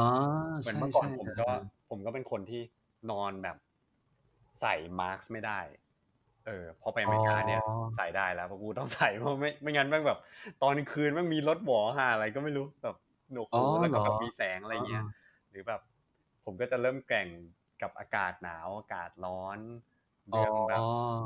ท่อเสียแอร์เสียเรื่องแบบเสียงอะไรเงี้ยเออมันมันเหมือนกับมันจะค่อยๆ develop แบบทำให้เราแบบ ตอนนี้อยู่ที่ไหนก็ได้แล้วเราแบบรู้สึก appreciate ว่าเรามีบ้านอยู่เออบ้านที่ดีอะไรเงี้ยเออเออเออประมาณนั้นโอเค เดี๋ยวเรามาต่อกันเรื่องต่อไปดีกว่า คือเมื่อกี้เหมือนมีคามินเปรยๆมาแล้วมาบ้างแล้วว่าตอนที่กำลังจะเรียนจบหรือแบบเรียนจบแล้วเนี่ย ก็มีทำบริษัทที่นู่นต่อด้วยที่มีการรับงานจากตัว MIT อะไรเงี้ยใช่เล่าให้ฟังหน่อยว่ามันเกิดเกิดเกิดยังไงขึ้นยังไงได้บ้างไอ้ตอนนั้น บริษัทนั้นก็คือบริษัทอะไรเออหรือว่ารับงานมันมันเกิดมาจากอะไรโฟลเดอร์เป็นยังไงอะไรมันมันมันมันมาที่มาที่มาที่มาที่ไปเป็นยังไงบ้างเล่าให้ฟังหน่อยเออก็จริงๆมันเริ่มตอนพอจบปีหนึ่งอะครับคือ โปรแกรมผมมันเรียน 2 ปี แล้วพอจบปีหนึ่งใช่ไหมมันจะมีช่วงซัมเมอร์ซึ่งอันเนี้ยก็จะค่อนข้างฟรีสไตล์หมายความว่าเด็กแต่ละคนน่ะบางคนก็อาจจะไป intern อยู่ที่บริษัทอื่นก็ได้อืมหรือคุณจะทำโปรเจกต์ของคุณก็ได้ คุณจะทำสตาร์ทอัพของคุณก็ได้อะไรเงี้ยอืมเออซึ่งเหมือน MIT ก็จะ MIT อะเขาดีอย่างตรงที่ว่าเขามีโปรแกรมพวก funding เยอะ funding แบบให้อ๋อให้เงินเปล่าๆเลยนะอะไรเงี้ยแล้วก็แบบมี mentorship มีแบบ network ที่ดีอะไรเงี้ย เออดีนะแล้วก็จะมี competition เยอะ เพราะฉะนั้นมันเหมือนกับว่าอ๋อมันก็ค่อนข้างเป็นเหมือนเป็นสวรรค์ของผมพอสมควร คือผมก็เอจะแบบอเออเออคือพออยู่ MIT นี่จะเป็นคนที่แบบ pitch อ๋อแบบเป็นว่าเล่นเลยอะไรเงี้ยเหมือนได้ฝึกตรงนั้นเยอะ แล้วก็เออดีว่ะ พอตอนช่วงซัมเมอร์เนี่ยครับที่ว่าจบปีหนึ่งเนี่ยผมก็เหมือนกับว่า เริ่มทำคืออยากจะทำ VR startup ตอนนั้นอะเหมือนกับจริง ๆ โดย nature ผมจะชอบแบบเล่นกับของใหม่ๆอยู่แล้วใช่ไหมแล้ว ตอนปีอืมปีแรกเนี่ยมันก็จะมีโปรเจกต์ของเทอมที่สองก่อนที่จะก่อนที่จะซัมเมอร์เนี่ยอืมซึ่งตอนนั้นน่ะเหมือนกับ ผมก็ทำโปรเจกต์เป็น VR เกม เพราะว่าในทีมเนี่ยมันมีเพื่อนคนจีนอยู่คนหนึ่ง ซึ่งแม่งแบบบ้านรวยมากบ้านรวยมากจนแบบ มันซื้อพวกเฮดเซตแบบ ของทุกยี่ห้อเลยไม่ว่าจะแบบแว่น VR แว่น MR โอ้โห Microsoft อะไรเงี้ย คือมันซื้อแหลกเลยอะไรเงี้ย เราก็เลยเหมือนได้อ่าอานิสงส์แล้วตอนนั้นน่ะผมคือ จริง ๆ ก่อนหน้านี้ผมเป็นคนไม่มี PC คือผมใช้แต่ Mac เดียวผมไม่ได้ใช้ Windows อะไรอ๋อมันก็จะมีเออเออเออมีปัญหาในการ develop อะไรพวกเนี้ย เพราะว่า Mac เหมือนกราฟิกการ์ดมันจะไม่ค่อยดีอะไรเงี้ยอืมเออือมอืมอืมเพื่อนคนนี้ก็เลยซื้อแบบโน้ตบุ๊ก gaming ที่มันแบบกราฟิกการ์ดดีๆ มาก ขึ้นมาแล้วก็ให้ผมใช้ เออ ก็เลยอันนี้คือทีมเดียวกันปะนี่ทีมเดียว นี่คือทีมเดียอ๋อกันโอ้แม่งซื้อมาเพื่อให้ให้มึงใช้เลยนะคามินมึงก็ไปใช้เลยโอ้โหไม่แต่โคตรโหดเลเอยอมันโหดมากแต่จริงๆคือเหมือนกับว่าตอนนั้นน่ะในในทีมจริง ๆอะผมก่อนก่อนที่ผมจะไป MIT นะผมไม่ได้รู้สึกว่าผมเป็น คือผมอะทำเทคนิคอได้ แต่ผมไม่ใช่แบบเซียนขนาดนั้นนะเพราะมันมีคนที่เก่งกว่าผมอะไรเงี้ย แต่ว่าเหมือนกับเออเออพอไปเรียนที่ MIT อะ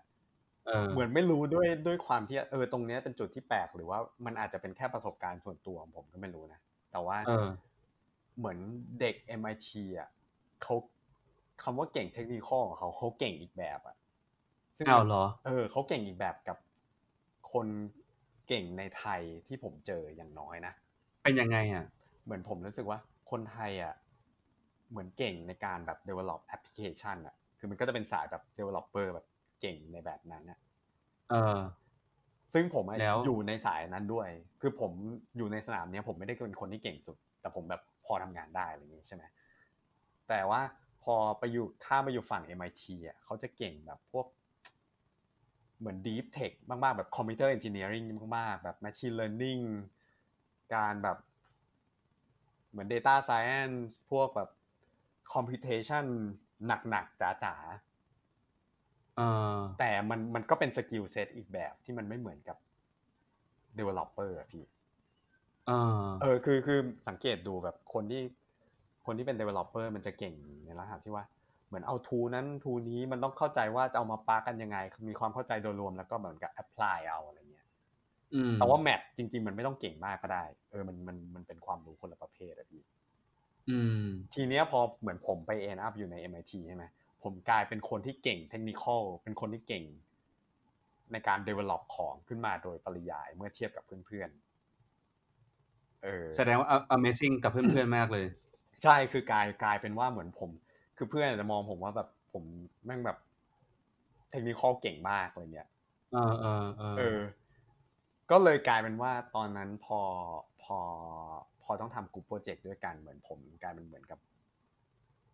เหมือน lead ขึ้นมาเลย ด้วยความที่แบบมี skill set ที่มันแบบสร้างของได้ครบเออครบอ่าจริงอะไรเงี้ย ก็เลยเนี่ยแหละได้โน้ตบุ๊กได้ได้โน้ตบุ๊กอ๋อมาเดี๋ยวนะ มันให้เลยเหรอไม่สุดสุดท้ายมันก็เอาคืนแต่ว่าตลอดอ๋อปีการศึกษาผม ใช้ใช้แหละใช้เป็นหลักใช้เออตลอดที่อยู่ที่นั่นก็เลยใช้ ตลอดเลยดีเว้ยเออเออ แต่ว่าก็นั่นแหละก็คือเลยได้เริ่มทำ VR แล้วก็ตอนซัมเมอร์เนี่ยก็เลยเหมือนพยายามฟอร์ม VR startup ขึ้นมา แต่ว่าสุดท้ายเหมือนแบบพอจบซัมเมอร์ก็ก็ทีมไปไม่รอด เพราะว่ามันมันเหมือนกับว่าการการที่จะแบบลงเรือลำเดียวกัน มันจะต้อง เหมือนต้องทุ่มว่ะเทชีวิตใช่คือคือ มันจะต้องทุ่มเทและจังหวะของชีวิตทุกคนมันจะต้อง อะพร้อมที่จะทำมันอะไรอย่างเงี้ยนึกออกเออซึ่งซึ่งตอนนั้นมันก็เลยเหมือนก็เฟลไปแต่ว่าเหมือนผมอะก็ยังคีบทำต่อนะด้วยความที่แบบอืมมันก็มีคลาส VI อะไรเงี้ย เหมือนผมก็ทำมาเรื่อยอืมๆมันก็เลย พอเรียนจบก็เลยฟอร์มอีกทีมใหม่ขึ้นอืมามแล้วก็อืมเหมือนรับงานที่มันกว้างขึ้น แต่เดิมที่แบบ ตั้งใจว่าจะทำแต่ VR เท่านั้นก็เลยเหมือนกับทำหลายอย่างที่มันเป็นเหมือนกับ interactive multimedia อ๋อโดยที่เราก็ลองเล่นหลาย ๆ มีเดียมด้วยขึ้นอยู่กับโจทย์แล้วเหมือนก็เราก็พยายามจะเอามันไปป้ากับ business มากขึ้นเออเออเอออะไรเงี้ยก็เลยเหมือนกับตอนช่วงซัมเมอร์อะทำก้อนหนึ่งแต่เฟลแต่ก็ไม่เป็นไรแล้วเราก็ยังคิดทำต่อ โดยที่เหมือนกับใช้ฐานจากตรงนั้น แล้วก็พอจบ MIT ก็คือเป็นช่วงที่ฟอร์มทีมใหม่ขึ้นมาอืมรอบหนึ่งอะไรเงี้ย ก็เป็นทีมปัจจุบัน อืม อืมประมาณนี้ เออเออแล้วคือก็ก็ก็คือบริษัทก็เริ่มรันตั้งแต่ตอนนั้นมาเรื่อยๆเลย ใช่ครับใช่เออแล้วแล้วตอนนี้บริษัทชื่ออะไรนะขออีกทีหนึ่ง Look Alive Studio Look Alive Look Alive Studio ก็คือ ตอนนี้มีทีมกี่คน มี ตัวหลักก็คือแค่สองคน แต่ว่าก็คือจะใส่ว่าเหมือนผมก็จะมี network มีทีมที่ทำงานด้วยกันที่เหมือนกับว่าสามารถดึงมาเป็นฟรีแลนซ์ในแต่ละอ๋อเหรอได้อะไรเงี้ย ก็จะใช้วิธีนี้ มันก็จะเป็นคนไทยลีนเป็นคนไทยหรือเป็นคนที่ที่ MIT ๆแล้วแต่โปรเจกต์อะพี่ อืม ก็เรียกว่าเป็นฮับแหละ เป็นแบบฉันฉันเชี่ยวชาญแหละ แล้วฉันสามารถทำได้แต่ว่าใคร ใครก็แล้วแต่ละอีกเรื่องหนึ่งแต่ว่าฉันเป็นคนควบคุมดูแลการผลิตแหละใช่เอาใช่ใช่ประมาณนั้น อืมอยากอยากดูผลงานเลย ก็คือมีเว็บไซต์ ถูกไหมเขาเข้าไปในเว็บ lookalivestudio.com ได้ครับอ่า look alive studio com เดี๋ยวไว้ใส่ในโพสต์เลย ตอนโปรโมทเดี๋ยวใส่ให้ โอเค โอเค เออ เดี๋ยวใส่ให้ได้อะ ทีนี้พอพอทำบริษัทที่นู่นเสร็จปั๊บอืมบิน ใช้เวลานานไหมแล้วกว่าจะกลับมาไทยเกิดอะไรขึ้นยังไงบ้าง ก็ทำเนี่ยแหละครับ Look Alive Studio อยู่ประมาณปีหนึ่งแล้วเหมือนกับว่า จริงๆอะหลักๆเลยนะกลับกลับมาเพราะแฟนเพราะอ่าฮะเพราะว่าแฟนอยู่ทำงานอยู่ที่สิงคโปร์ก็คืออยู่แถวไทยอ่าก็เลยถ้านานไปเดี๋ยวจะเป็นเดี๋ยวเดี๋ยวจะเป็นเรื่องนะเออมันก็เป็นเรื่องมาเรื่อยๆจนกระทั่งแบบอ่าอ่าเหมือนเราก็รู้แหละว่ายังไงเราก็ต้องกลับไทย แล้วก็วงดนตรีด้วย เออวงดนตรีก็อีกเรื่องหนึ่งอืมอืมอืมอืม เพราะเรารู้ว่ายังไงแบบเหมือนครอบครัวทุกอย่างมันก็อยู่ที่ไทยไงเราไงก็ต้องกลับมาแหละ ใช่อ่ายังไงก็ต้องกลับมา แล้วมันก็คงโชคดีคือจนถึงทุกวันเนี้ยผมก็ยังรู้สึกว่าโหโคตรโชคดีเลยที่จังหวะมันแบบกลับมาปุ๊บแล้ว ตอนนี้มันก็มีสถานการณ์ที่แบบ เออใช่ไหมคือคือผมแค่นึกภาพว่า ถ้าตอนนี้ผมต้องติดอยู่อเมริกา ผมแบบคง คงลำบากกว่านี้เยอะอะกลับมาเมื่อไหร่นะลืมแล้วผมกลับมาทันปีที่แล้วนี่แหละครับธันวา อ้าวเหรอธันวาที่ผ่านมาเหรอใช่พี่โหบังเอิญมากเลยนะมันแบบพอดีเป๊ะมากเลยอะใช่มันมันเปย์มากจริง ๆอะเออ เออมันเป๊ะมาก เพราะว่าถ้าจำไม่ผิดเหมือนข่าว เจ้าสิ่งเนี้ยมันออกมาเมื่อตอนต้นปีปลายปีนี่แหละที่จีนเนาะใช่ไหมแล้วก็แบบ เอออืมโอ้บังเอิญมากเลยนะเนี่ยอืมอืมอืมใช่ใช่ใช่เออ ก็เลยเป็นความโชคดีไปอะแล้วเหมือนมันครับประจวบเหมาะกัน เนี่ยที่ที่กำลังจะเล่าก็คือ เหมือนกับเออที่ที่ได้มาทำงานกันมหาลัยลาดกระบังด้วย เออ เกิดอะไรขึ้นมันมาได้ไง เนี่ย งงเราเป็นก็เด็กจุฬาด้วย แล้วก็นั่น MIT สิด้วย แล้วนั่นมาสิลาดกระบังได้ยังไง เอองงมากเลยนั่นอะสิเล่าให้ฟังหน่อยก็จริง ๆ มีรุ่นพี่คนหนึ่งชื่อพี่โอ่งพี่โอ่งเนี่ยจริง ๆ พี่เขาเรียนอยู่ที่ CMU Carnegie Mellon University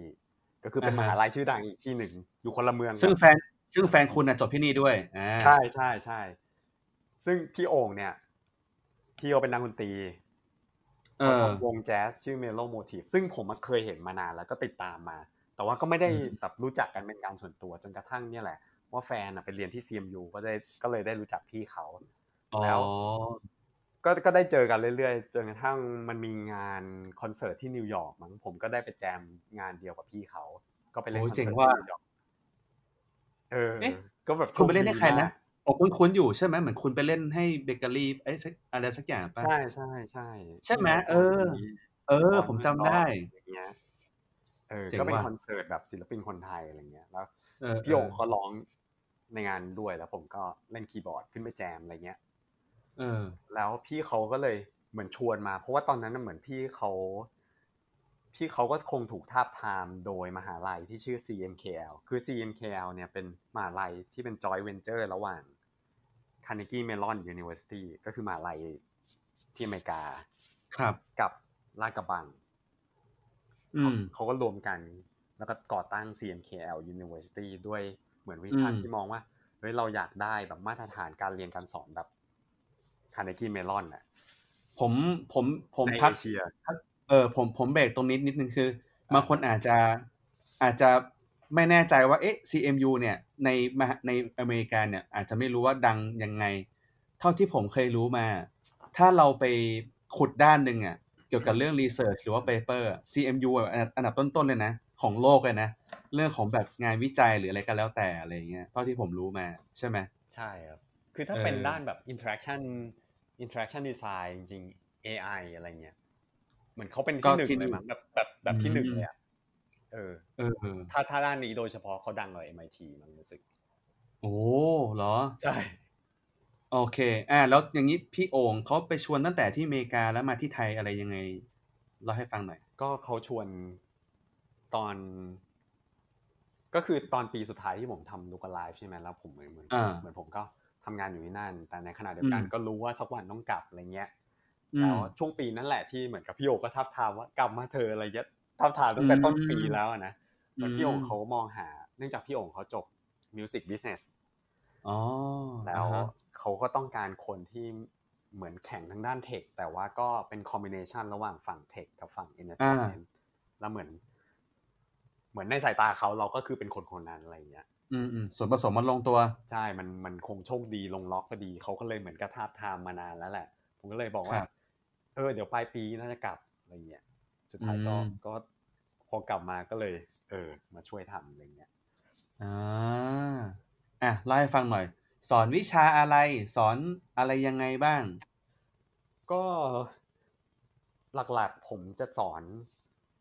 วิชาชื่อว่า building virtual worlds นะครับ building อ่า virtual world อ่าฮะจริง ๆ มันก็คือเป็นอะไรที่ Look Alive ทำเนี่ยแหละอ๋อคือสอน AR VR interaction design interactive installation อะไร feel พวกเนี้ยงั้นมันก็จะมีความรู้ทางด้านดีไซน์ด้วยอ่าแล้วก็ความรู้ทางด้าน tech ด้วย ไม่ว่าจะเป็นเรื่อง tools เรื่องแบบเออมัเออมันเออมันจะตั้งแต่ฮาร์ดแวร์ไปจนถึงซอฟต์แวร์ แล้วก็เอามันมารวมกันยังไง ให้มันน่าสนใจอะไรเงี้ย แล้วก็อาจจะสอนรวมถึงองค์ประกอบด้วย โดยเฉพาะถ้าคุณจะทำแบบอืม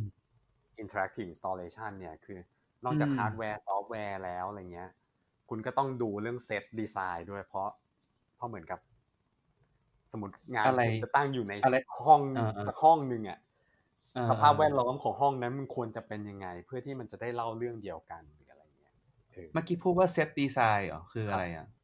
ก็ก็คือเป็นศาสตร์ในการดีไซน์เซตนี่แหละ เหมือนเซตคืออ๋อฉากเซตเซตดีไซน์อ่าฮะ ใช่ใช่ครับ อ๋อ อันนี้ก็มันคือจะเป็นกึ่งๆวิชาหลักที่ผมจะสอนเออแล้วก็มีอืมแบบอืมสอนดีไซน์ thinking สอนเอาก็คือจะมีวิชาอื่น ๆ ที่เป็นวิชา elective ด้วยแต่ว่า วิชาหลักก็จะเป็นอืมตัวเนี้ยที่เป็นตัวยืนพื้น building virtual world อือใช่ฮะครับนี่แสดงว่าเรียนวิชานี้จบก็คือรีคูดเข้า look alive เลยเออจริงๆก็อยากอยากให้เป็นกัน จริง ๆ เนี่ยที่ที่ที่เหมือนกับว่า ตอบรับพี่โอ่งอะเพราะว่าส่วนหนึ่งผมมองว่า เออขยันลัทธิแหละ มันคือขยันมันคือโอ้โหพี่พูดจะแบบดาร์กเลย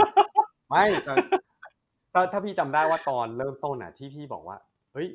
เออ สิ่งที่ผมทำตอนนี้มันดูกลมดีอะ อันนี้มันคือ มันคือความพยายามที่จะทำให้มันกลมอย่างที่พี่ว่าอืมอืมอืมอืมคืออมผมพยายามทำให้ทุกอย่างมันกลายเป็นเรื่องเดียวกันให้ได้ เพราะว่าเหมือนกับ อ่า ถ้าถ้าผมจะสอนอย่างเดียว ผมก็คงไม่แฮปปี้คือผมอะอยากแบบลงมือทำไงจริง อันนี้จริงเออผมอยากบิวของ แต่ในขณะเดียวกันบิวของอะมันมันก็อาจจะมีมันก็อาจจะมีอิมแพกในในในในวงที่แคบไปหน่อยอืมในในมุมผมนะแบบอืมโดยเฉพาะแบบงานพวกนี้บางทีออเดียนส์กลุ่มเดียวเอง หรือทำให้ลูกค้าลูกค้าก็ได้ประโยชน์แต่มันก็แค่กลุ่มเดียวอะไรเงี้ยอืมแต่ว่า ถ้าเราเอาเหมือนกับประสบการณ์หรือความรู้เราไปเผยแพร่ด้วยอย่างเงี้ยอะมันมีความอ่ามันมีอืมอิมแพกที่ใหญ่กว่าเยอะ แล้วมันมีประโยชน์กับคนจริงๆ ผมก็มองว่าสองตัวนี้มันเลยเสริมกันและในอีกมุมหนึ่งอะเหมือน การอืมการทำงานจริงใช่ไหมกับลูกค้าผมได้ connection กับ partner กับกับลูกค้าซึ่งมันจะทำให้ผมดึงตรงนั้นนะมาเป็นโปรเจกต์ให้นักเรียนทำได้ ในขณะที่อืมพอผมสอน ผมก็ได้รู้จักนักเรียนก็คือได้รู้จัก young talent แล้วก็จริง ๆ ในวงการการศึกษามันก็มีโปรเจกต์อีกเยอะที่จริง ๆ ฝั่งผมสามารถแบบ รับเป็น contract ได้อะไรเงี้ยเออ เออเออคือคือที่คามินเล่ามา มันเป็น ผมผมคือผมก็ไม่รู้เหมือนกัน พี่พี่ก็ไม่รู้เหมือนกันนะว่าคนอื่นเขาคิดยังไง แต่ว่า พี่ก็มีความเชื่อที่ ที่เรียกว่าคล้ายกันมากๆอะนะ คืออันนี้ต้องบอกก่อนว่าสำหรับคนที่ฟังมันอาจจะดูแบบไม่ไม่เหมือนเตรียมนะเว้ยแต่ว่า อันนี้เป็นเรื่องใหม่เหมือนกันที่ยังไม่เคยคุยกับใครมินตรงๆเหมือนกันว่าเอ้ยไอที่มาที่ไปเรื่องเรื่องคลาสหรือว่าอินไซต์นั่นนี่มันเป็นอะไรยังไงคือ ผมก็เป็นลักษณะนี้เหมือนกันนะ คือมันมีช่วงหนึ่งที่มันมีงานสอนเข้ามาหาพี่เยอะเหมือนกัน แล้วพี่ก็รู้สึกว่า ถ้าสิ่งที่ฉันสอนน่ะ มันเป็นสิ่งเดิมๆตลอดเวลา ใครมันจะศรัทธาวะ ใครมันอืมใครใครมันจะมา reuse หรือว่า เอาแค่ theory ไปปรับใช้อะมันมันอาจจะได้แต่มันแต่มันไม่ได้มี case study ที่เราทำงานจริงหรือเปล่าวะ สุดท้ายก็เลยกลับมาคิดว่าสอนอย่างเดียวมันไม่ใช่ทางแน่นอน ฉันต้องทำงาน ฉันต้องทำงานในสิ่งที่ฉันสอนด้วยนะ แล้วฉันจะได้รู้ว่าเฮ้ยมันของจริงมันเป็นยังไง ฉันจะได้เอาประสบการณ์ไปถ่ายทอดให้คนอื่นได้คือแม่งแบบตรงกับที่คาร์เมนพูดไปเลยอะแล้ว เออเออแล้วแล้วแล้วคือการถ่ายทอดแม่งเป็นเรื่องที่ดีมากเว้ยสิ่งสิ่งที่มันเกิดขึ้นคือ คนที่มานั่งเรียนอะแม่งมีประสบการณ์ที่แม่งไม่เหมือนกันผมเชื่อเลยว่าคลาสในคามินอะต้องแบบมีคนที่แบบหลากหลายมากๆ business มั่งแหละ engineer มั่งแหละดีไซเนอร์มั่งแหละ คนที่เป็นเจ้าของบริษัทมั่งแหละใช่ไหมมันต้องมีอะไรแนวๆเนี้ยอยู่โผล่มาแน่นอนอะแล้วอืมสิ่งที่มันเกิดขึ้นคือคำถามแต่ละคนไม่ไม่เหมือนกันเว้ยอืมเวลามีเวลาเวลาเราสอนอยู่อะ มันจะมีคนนึงถามคำถามที่แบบ เชี่ยกูไม่เคยเจอ เอ้ยมันน่าสนใจว่ะ เอออะไรเงี้ยมันก็กลายเป็นว่าเราสอนเขาแล้วเขาก็สอนเรากลับด้วยนะอันนี้เป็นสิ่งที่พี่แบบ พูดพูดหลาย ๆ ครั้งเลยว่าการการที่เราไปแบ่งปันความรู้แชร์ประสบการณ์ในในห้องเรียนอะมันไม่ใช่ว่า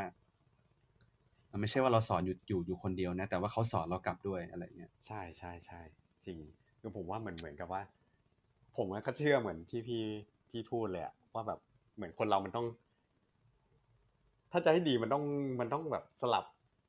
สวมหลายหมวกหน่อยอะคือเหมือนกับว่าอืมเราอะในบางสถานการณ์เราควรจะเป็นนักเรียนในบางสถานการณ์เราควรจะเป็นอาจารย์ แล้วจริงทั้งหมดมันก็เป็นการเรียนรู้ที่จะแบบกลับไปกลับมาแล้วมันเสริมกันอะเออมันจริง แต่เออ จริงจริงเออเออโอเคไหนลองเล่าให้ตอนนี้ตอนนี้คือเห็นเห็นข่าวว่ากำลังเขาเรียกว่าอะไรดีอะมหาลัยใน ในคณะที่คามินสอนเนี่ยกำลังเปิดรับอยู่ใช่ไหมตอนในตอนช่วงนี้ ใช่ครับ ก็เออสำหรับใครที่สนใจลองสมัคเออรเออได้นะครับอ่าตัวมหาลัยก็คือชื่อ CMKL เลย ชื่อนี้เลย University อืมตัวโปรแกรมชื่อ Entertainment Innovation Center หรือว่า EIC นั่นเอง ก็สำหรับใครที่เหมือนกับสนใจอ่าต้องใช้คำว่าเหมือนกับ Entertainment Technology แล้วกัน อืมอืมอืมไม่ว่าคุณจะเป็นแบบ มาทางสาย tech แล้วอยากจะกระโดดเข้ามาทางแบบตลาดมัลติมีเดีย คือ interactive multimedia จริงๆมันก็มีหลายอย่าง เกมก็อยู่ในนี้เอ่ออินเทอร์แอคทีฟอินสต l เลชันอ่า VR AR ก็อยู่ในในพวกนี้ทั้งหมด หรือว่าอืมคุณจะเป็นมาจากทางสาย music มาจากทางสายฟิล์ม ทางสายอาร์ตก็ได้ หรือทางสายดีไซน์ก็ได้ คือคือไอตัวโปรแกรมเนี้ยจริง ๆ จะเน้นในเรื่องของความเป็นแบบ multidisciplinary คือรวมหลายๆศาสตร์เข้าด้วยกัน คุณจะได้แบบเหมือนกับว่าเรียนเรียนรู้แล้วก็ทำงานกับเพื่อนร่วมคลาสที่มาจากหลายแบ็กกราวด์ก็จะได้โอกาสในการ networking ด้วยนะ แล้วก็เหมือนกับได้ contribu ในสิ่งที่ตัวเองถนัด แล้วก็ได้ลองเรียนรู้ในสิ่งที่ตัวเองไม่ถนัดด้วยอะไรเงี้ย แล้วก็จะเน้นทำโปรเจกต์ซะเป็นส่วนมาก ตัวตัวโปรแกรมเนี่ย ปีแรก มันก็จะมี core class ที่เป็นตัวปรับพื้นฐาน คือจะได้เรียนทั้งฝั่งเทคนิคด้วยการแบบใครที่อยากจะลองเริ่มต้นโค้ดเองอะไรเงี้ยก็จะได้เรียนด้วย หรือว่ามันก็จะมีคลาสที่สอนการแสดงการแสดงในลักษณะที่ว่า เหมือนเหมือนเรามองว่า พอพอคุณจะคือไม่ว่าคุณจะทำบนทำงานบน medium ไหนอะคือผมใช้คำนี้แล้วกันว่า สมมติคุณทำเกม อันนี้เกมเนี่ยมันก็เป็น medium แบบหนึ่งหรือคุณจะทำรายการทีวี คุณจะทำคุณเป็น content creator คุณจะเล่าเล่าคุณจะเล่าเรื่องด้วยหนัง คุณจะเอาไปทำโชว์ทำ music festival ของคุณเองสมมติอะไรเงี้ย ทุกอย่างมันคือการเล่าเรื่องแล้ว เหมือนตัวตัวคลาสของเทอมแรกเนี่ยมันก็จะเน้นในการปรับพื้นฐานแล้วก็เหมือน expose ให้คุณได้เรียนรู้ศาสตร์ในการเล่าเรื่องบน medium หลาย ๆ แบบ เพื่อที่พอพอเป็นเทอมสองเนี่ยที่คุณจะเริ่มทำโปรเจกต์แล้วซึ่งโปรเจกต์เนี่ยก็จะมีตั้งแต่โปรเจกต์ที่เหมือนมหาลัยเนี่ย collab กับบริษัทใน industry ในเมืองไทยแล้วก็ต่างประเทศด้วยไม่ว่าจะเป็นแบบอย่าง Love Is สมมติว่าถ้าคุณมาสายดนตรีนะ Love Is ทำคอนเสิร์ตนู่นนี่ใช่ไหมมีลิโดมีเชี่ยมี Cartoon Club มี Bit Studio ถ้าคุณเป็นสายอินทราค c ์คอร์เรชันอะไรเงี้ย คือก็จะมี partner หลากหลายที่ทำให้แบบเหมือนคุณได้เลือกโปรเจกต์ที่จะทำหรือว่าถ้าคุณมีไอเดียของตัวเองอยากทำซาร์ของตัวเองก็ได้เหมือนกันอะไรเงี้ย ซึ่งเทอมสองเป็นต้นไปก็จะเป็นช่วงของการลงมือทำแล้วก็จะมี elective class หลากหลายให้ได้เลือกเรียน เช่นแบบ data visualization design thinking นี่ก็จะมีเหมือนกัน หรือว่า เรียนวิธีการทำพอดแคสต์อะไรเงี้ย คือเราก็จะดึงอาจารย์จาก เออ เออ เจ๋งว่ะ เออเออเออ ก็จะมีคลาสหลากหลาย คือ คืออยากให้ อยากทำให้มันเป็นเหมือนกับ MIT ย่อมย่อมของเมืองไทยอะ เออ อันนี้ส่วนตัวผมนะ แต่อาจจะพูดกันไม่ได้เพราะว่า จริงๆ CMKL คือมันเป็นคาเดที่เมลอนกับกับลาดกระบังผสมกันเออเออใช่แต่ว่า ผมก็อยากให้มันมีบรรยากาศที่เหมือนกับผมไปเรียนมาแล้วผมชอบเนี้ย ผมก็อยากให้มันมีในเมืองไทยบ้างเหมือนกัน คือ ให้มันมีคลาสหลากหลาย แล้วก็แบบเหมือนนักเรียนสามารถเลือกเรียน เหมือนคัสตอมไมซ์แบบ lesson plan ของคุณได้อะไรเงี้ย เออ ก็อืมอ่าอันนี้ก็จะเป็นคร่าวๆ แล้วก็ถ้าใครสนใจได้ก็ลองเสิร์ชดูครับ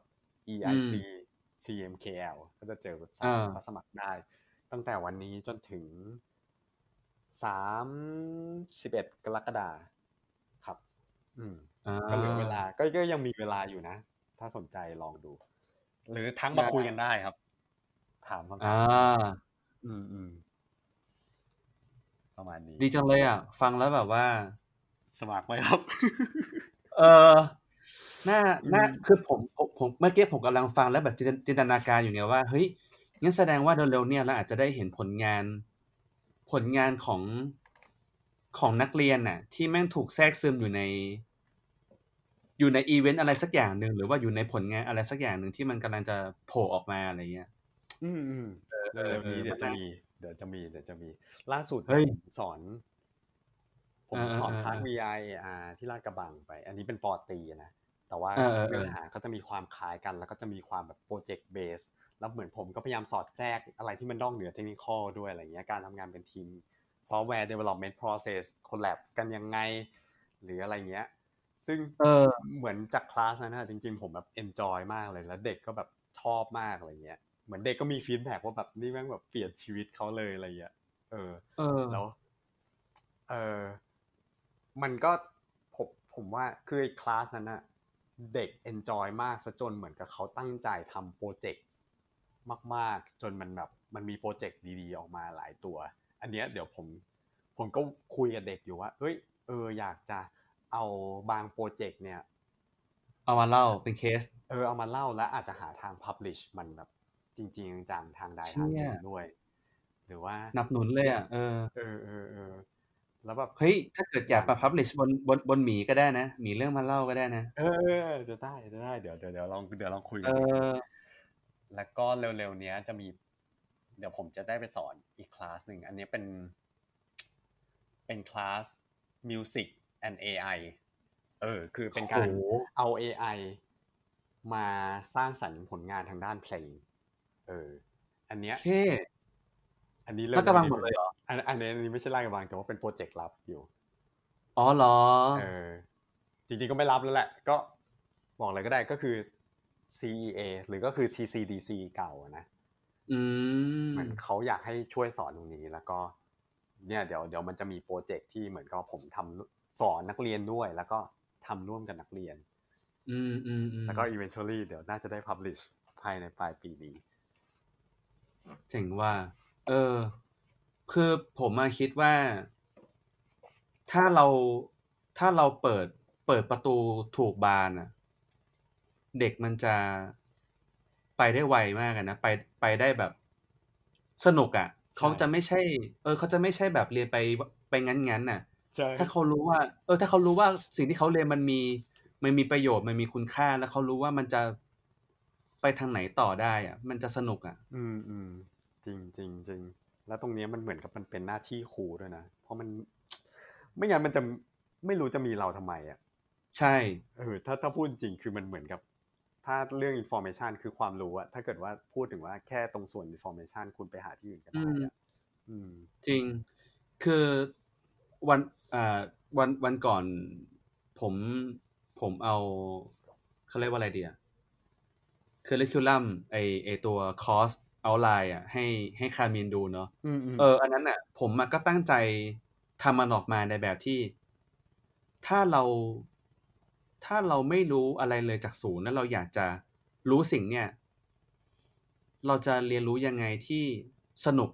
แล้วก็ได้ความรู้ไปด้วยวะ ผมก็ถ่ายทอดมาแบบนั้นเลยนะ เออแค่นั้นเลยว่า ถ้าฉันอ่านแบบนี้แล้วอะฉันอยากเรียนหรือเปล่า ถ้าฉันไม่อยากเรียนฉันก็เอาออกเออแค่แค่นั้นเองอะไรแบบนั้นอะแต่ว่าก็ก็ก็อันนี้ก็เป็นแบบคร่าวๆ high level นะไม่ได้แบบคุยแบบละเอียดนะ ก็ลักษณะที่ที่ผมคิดเอาไว้ก็จะเป็นแบบนั้นอะไรเงี้ยคือ อยากให้สนุกด้วยไม่ใช่ว่า เรียนไปงั้นๆแหละ ให้มันจบๆไปก็ ผมว่ามันไม่ใช่หน้าที่ของอาจารย์ที่ดีอะ เออนะอืมอืมเห็นด้วย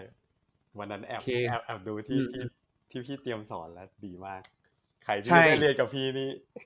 โชคโอ้โหดีเป็นบุญของคนคนนั้นแหมชงกลับเฮ้ยแต่ไม่จริงๆคือคือที่พี่พูดอะผมผมแบบชอบมากเลยนะ ตรงที่ว่าเหมือนแบบอืมอาจารย์หลายคนหรือคนที่เหมือนกับ พอพอเออก็อาจารย์หลายคนแหละ มันจะลืมความรู้สึกว่าในวันที่เราไม่เข้าใจอะ มันมันเป็นยังไงอะ แล้วเราเออผมมองว่าเหมือนพี่ยังยังคีปตรยังงมีนี้ไว้อยู่อะ แล้วพี่ก็ถามใช่ตัวเองทุกครั้งที่แบบอะสไลด์ด้านนี้เรียงอย่างเงี้ย แล้วมันแบบแม่งคนที่ไม่รู้เรื่องเลยอะเขาจะ struggle ไหมถ้า struggle ต้องปรับตรงไหนอะไรเงี้ยคือเหมือนกับอืมตรงเนี้ยมันเป็นความรู้สึกที่แบบ ผมว่าถ้าถ้าอาจารย์มีตรงเนี้ย คือนักเรียนที่ได้อืมเรียนด้วยถือว่าโชคดีอือะมเออ คือเมื่อกี้เมื่อกี้ชอบประโยคนึงที่คามินบอกว่า ไอ้คลาสที่ทำน่ะมันเกิดจากการที่คอลแลบกับสายงานอื่นด้วย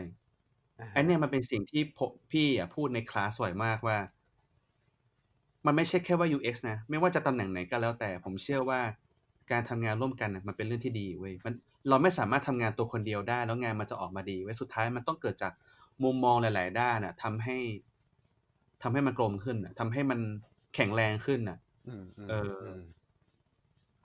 อืมอ๋อใช่ แล้วก็เมื่อกี้ที่คามินบอกว่า เหมือนเหมือนพี่อะยัง keep เอ่อความรู้สึกของการเรียนรู้อยู่อะ มันอาจจะเป็นเพราะว่าพี่ยังพี่ยังไม่ทิ้งเรื่องการเรียนมั้งมั้งนะ อันนี้ไม่แน่ใจนะเหมือนกับว่า พี่มีโอกาสเรียนก็คือไปโรงเรียนเลย มีอะไรก็ลงเรียน ต่อให้มันเป็นฟ u n เดชั o นต่อให้มันเป็น introduction พี่ก็เรียนนะเว้ยพี่ไม่ทิ้งเลยพี่พี่รู้สึกว่าการเรียนรู้จุดจุดเริ่มต้นน่ะ หรือว่าเลขศูนย์ใหม่อะมันเป็นเรื่องที่ สนุกอะเหมือนเหมือนเราได้ย้อนวัยด้วยไปในตัวเหมือนเราแบบได้ได้กลับไปเป็นเด็กแต่ว่า มันเป็นการทบทวนตัวเองในอีกรูปแบบหนึ่งอืม ดีนะพี่ดีดีคีย์ไว้โอเคเดี๋ยวเดี๋ยวขอทวนนิดนึงคือพอดีพี่ลองกดเว็บไซต์ดู แล้วก็เอ่อคณะหรือว่าเอ่อมหาลัยที่คามินสอนเนี่ย ถ้าเกิดใครจะเข้าเว็บไซต์เนี่ย มันคือ eic.cmkl.ac.th ถูกไหมใช่ครับ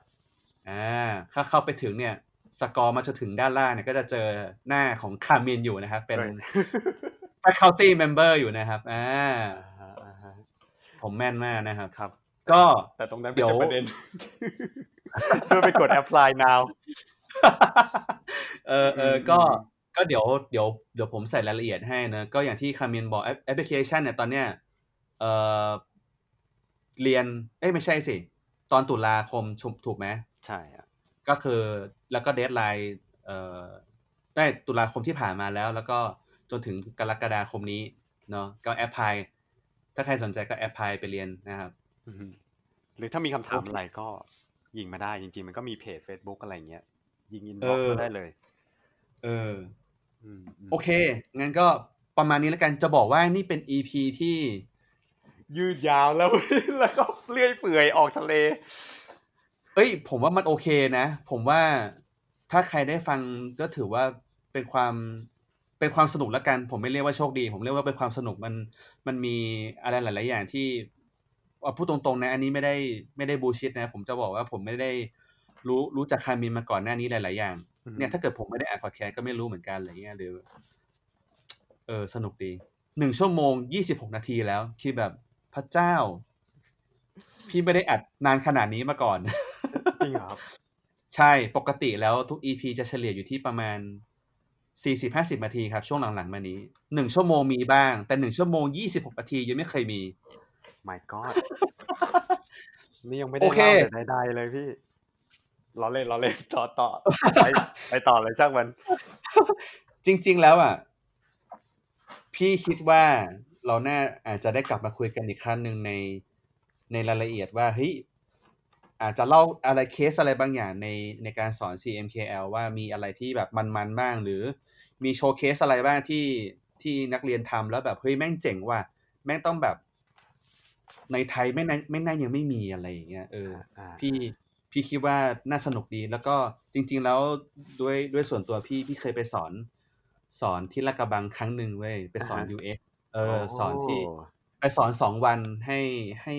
ถ้าจำไม่ผิดเหมือนคณะออกแบบนิเทศศิลป์อะไรสักอย่างนั่นแหละออกแบบนิเทศอะไรอะไรสักอย่างนั่นแหละเออเด็กๆก็ให้ความร่วมมือดีมาก คือตอนนั้นต้องบอกกันว่าเป็นเป็นครั้งแรกเว้ยที่สอนมหาลัยเว้ยเออมก่อนหน้านั้นน่ะคือสอนสอนให้เด็กมหาลัยแค่ในที่ทำงานเด็กเด็กฝึกงานอะไรเงี้ย แต่ว่ามหาลัยอะ ไม่เคยเลยเว้ยอันนั้นเป็นครั้งแรกอืมและสิ่งที่เราค้นพบคืออะไรรู้ป่ะครับ คือชีวิตทำงานอะ มันมี constraint ไว้ยมันมีข้อจำกัด ไม่ว่าจะเรื่อง business เอ่อ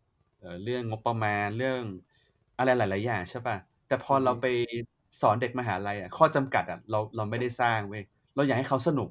และสิ่งที่มันเกิดขึ้นคือเขาสร้างของสนุกออกมาเว้ยอืมอืมสนุกมากตรงสนุกมากจนแบบเราสนุกตามอะ ยกตัวอย่าง ยกตัวอย่างเลย ปกติถ้าเกิดสมมุติว่าอะเรา imagine ง่าย ๆ เลยนะถ้าเราบอกว่าวันนี้เราจะเราเราจะทำคลาสหรือว่าไปเรียน UX กัน ผลลัพธ์สุดท้ายของการเรียนคืออะไร ผลลัพธ์อะที่แบบเอากลับไปบ้านอะลองจินตนาการดู ไม่เว็บก็แอปเนาะอืมอืมไม่เว็บไซต์ก็แอปพลิเคชัน mobile เนอะแต่สิ่งที่ผมสอนเด็กๆไปอะผมไม่ได้บอกไงว่ามันมีเว็บเว็บกับแอปเว้ยผมปิดไว้เลยเว้ยผมปิดไว้เป็นปลายเปิด ผมอยากรู้ว่าเด็กอะจะทำอะไรออกมาวะผมแค่บอกว่า foundation มันเป็นยังไง ผมบอกแค่ว่า practice มันมีอะไรบ้าง สิ่งที่มันเกิดขึ้นคือ โอเคแหละเว็บมี แอปมี แต่แม่ง มันมีผลงานที่แบบคิดถึงขั้นที่ว่า เขาคิดว่า user อะคือคนขับรถเว้ยอ่าฮะแล้วก็เขามองว่ากระจกรถอะ แม่งสามารถเป็นอะไรได้มากกว่านั้นเว้ยอ่าเป็นแผนที่เป็นเอ่อมีหน้าต่างแบบมองมองรถด้านหลังได้เลยทันที อะไรอย่างเงี้ยคือแบบเฮียจินตนาการแม่งแบบเจ๋งว่ะเออแม่งเจ๋งมากอะไรเงี้ยคือแบบ เราเราเราคิดว่าถ้าถ้าอนาคตมันสามารถทำอะไรอย่างเงี้ยแล้วผลิตออกมาได้จริงอะมัน เออเราเราเราเราตอนที่คามินเล่าถึงคลาสเนี่ยหรือว่าที่เรียนที่ MIT เราเรียนแบบนึกถึงสอนที่นี่เหมือนกันว่าเออถ้าแบบเด็กกลุ่มนี้เนี่ยไปอยู่ในสถานการณ์ตอนนั้นนะ สามารถแบบผลผลิตมันออกมาได้นะ มันก็จะแบบ ดีอะอืมดีดีอืมอืมอืมดีครับดี โอเคสำหรับใครที่ไม่รู้ว่าตอนเนี้ยเราอัด กันเวลาตอนกลางคืน และนี่คือเวลาเที่ยงคืนแล้ว เออเออจริงด้วยเที่ยงคืนแล้วอะเออ เราคุยกันเพลินมากก็ อะเอาเป็นว่าน่าจะจบประมาณนี้แหละก็ขอบคุณคามินมากนะครับ ที่สละเวลา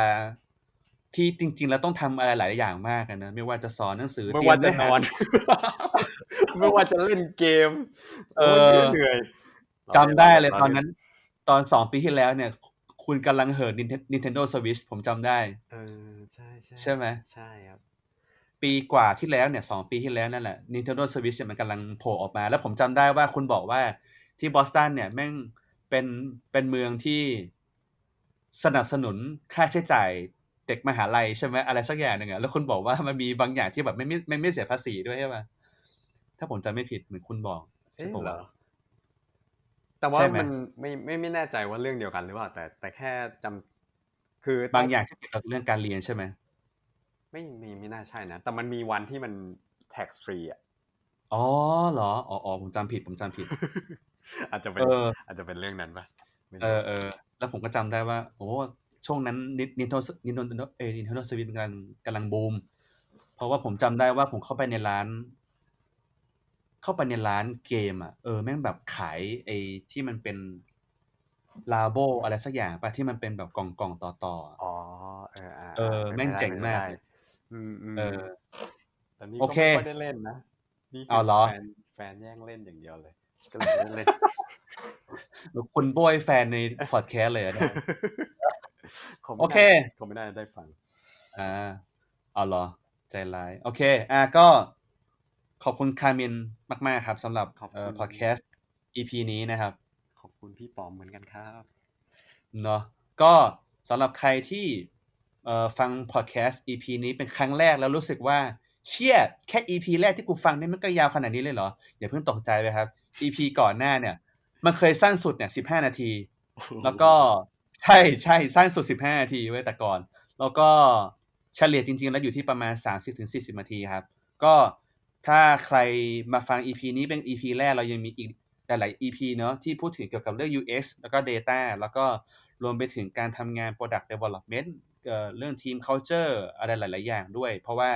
เราเชื่อว่าเราไม่ได้ทำงานตัวคนเดียว เราไม่ได้มีแค่ UX แล้วก็ Data นะครับ ก็สามารถติดตามในช่องทางต่าง ๆ ได้เนาะพอดแคสต์เนี่ยก็สามารถเสิร์ชหาใน Spotify ก็ได้ หรือว่า Apple Podcast ก็ได้เนาะ Podbean ก็ได้นะครับ ก็ลองเสิร์ชหาคำว่ามีเรื่องมาเล่า หรือว่าพิมพ์คำว่า Two Bears Talk เนาะเอ่อแล้วก็ Facebook นะครับ Facebook Page ติดตามได้นะ facebook.com slash two bear talk สะกดเอ่อเลข 2 แล้วก็ b a a r s t a l k นะครับ หรือว่าพิมพ์คำว่ามีเรื่องมาเล่าเลยก็ได้เนาะอืมก็ฝากติดตามกดไลค์กดแชร์ด้วยนะครับสำหรับ EP นี้ ก็ขอบคุณมากครับ สวัสดีครับ สวัสดีครับ yeah ต้องร้องเพลงอะไรไหม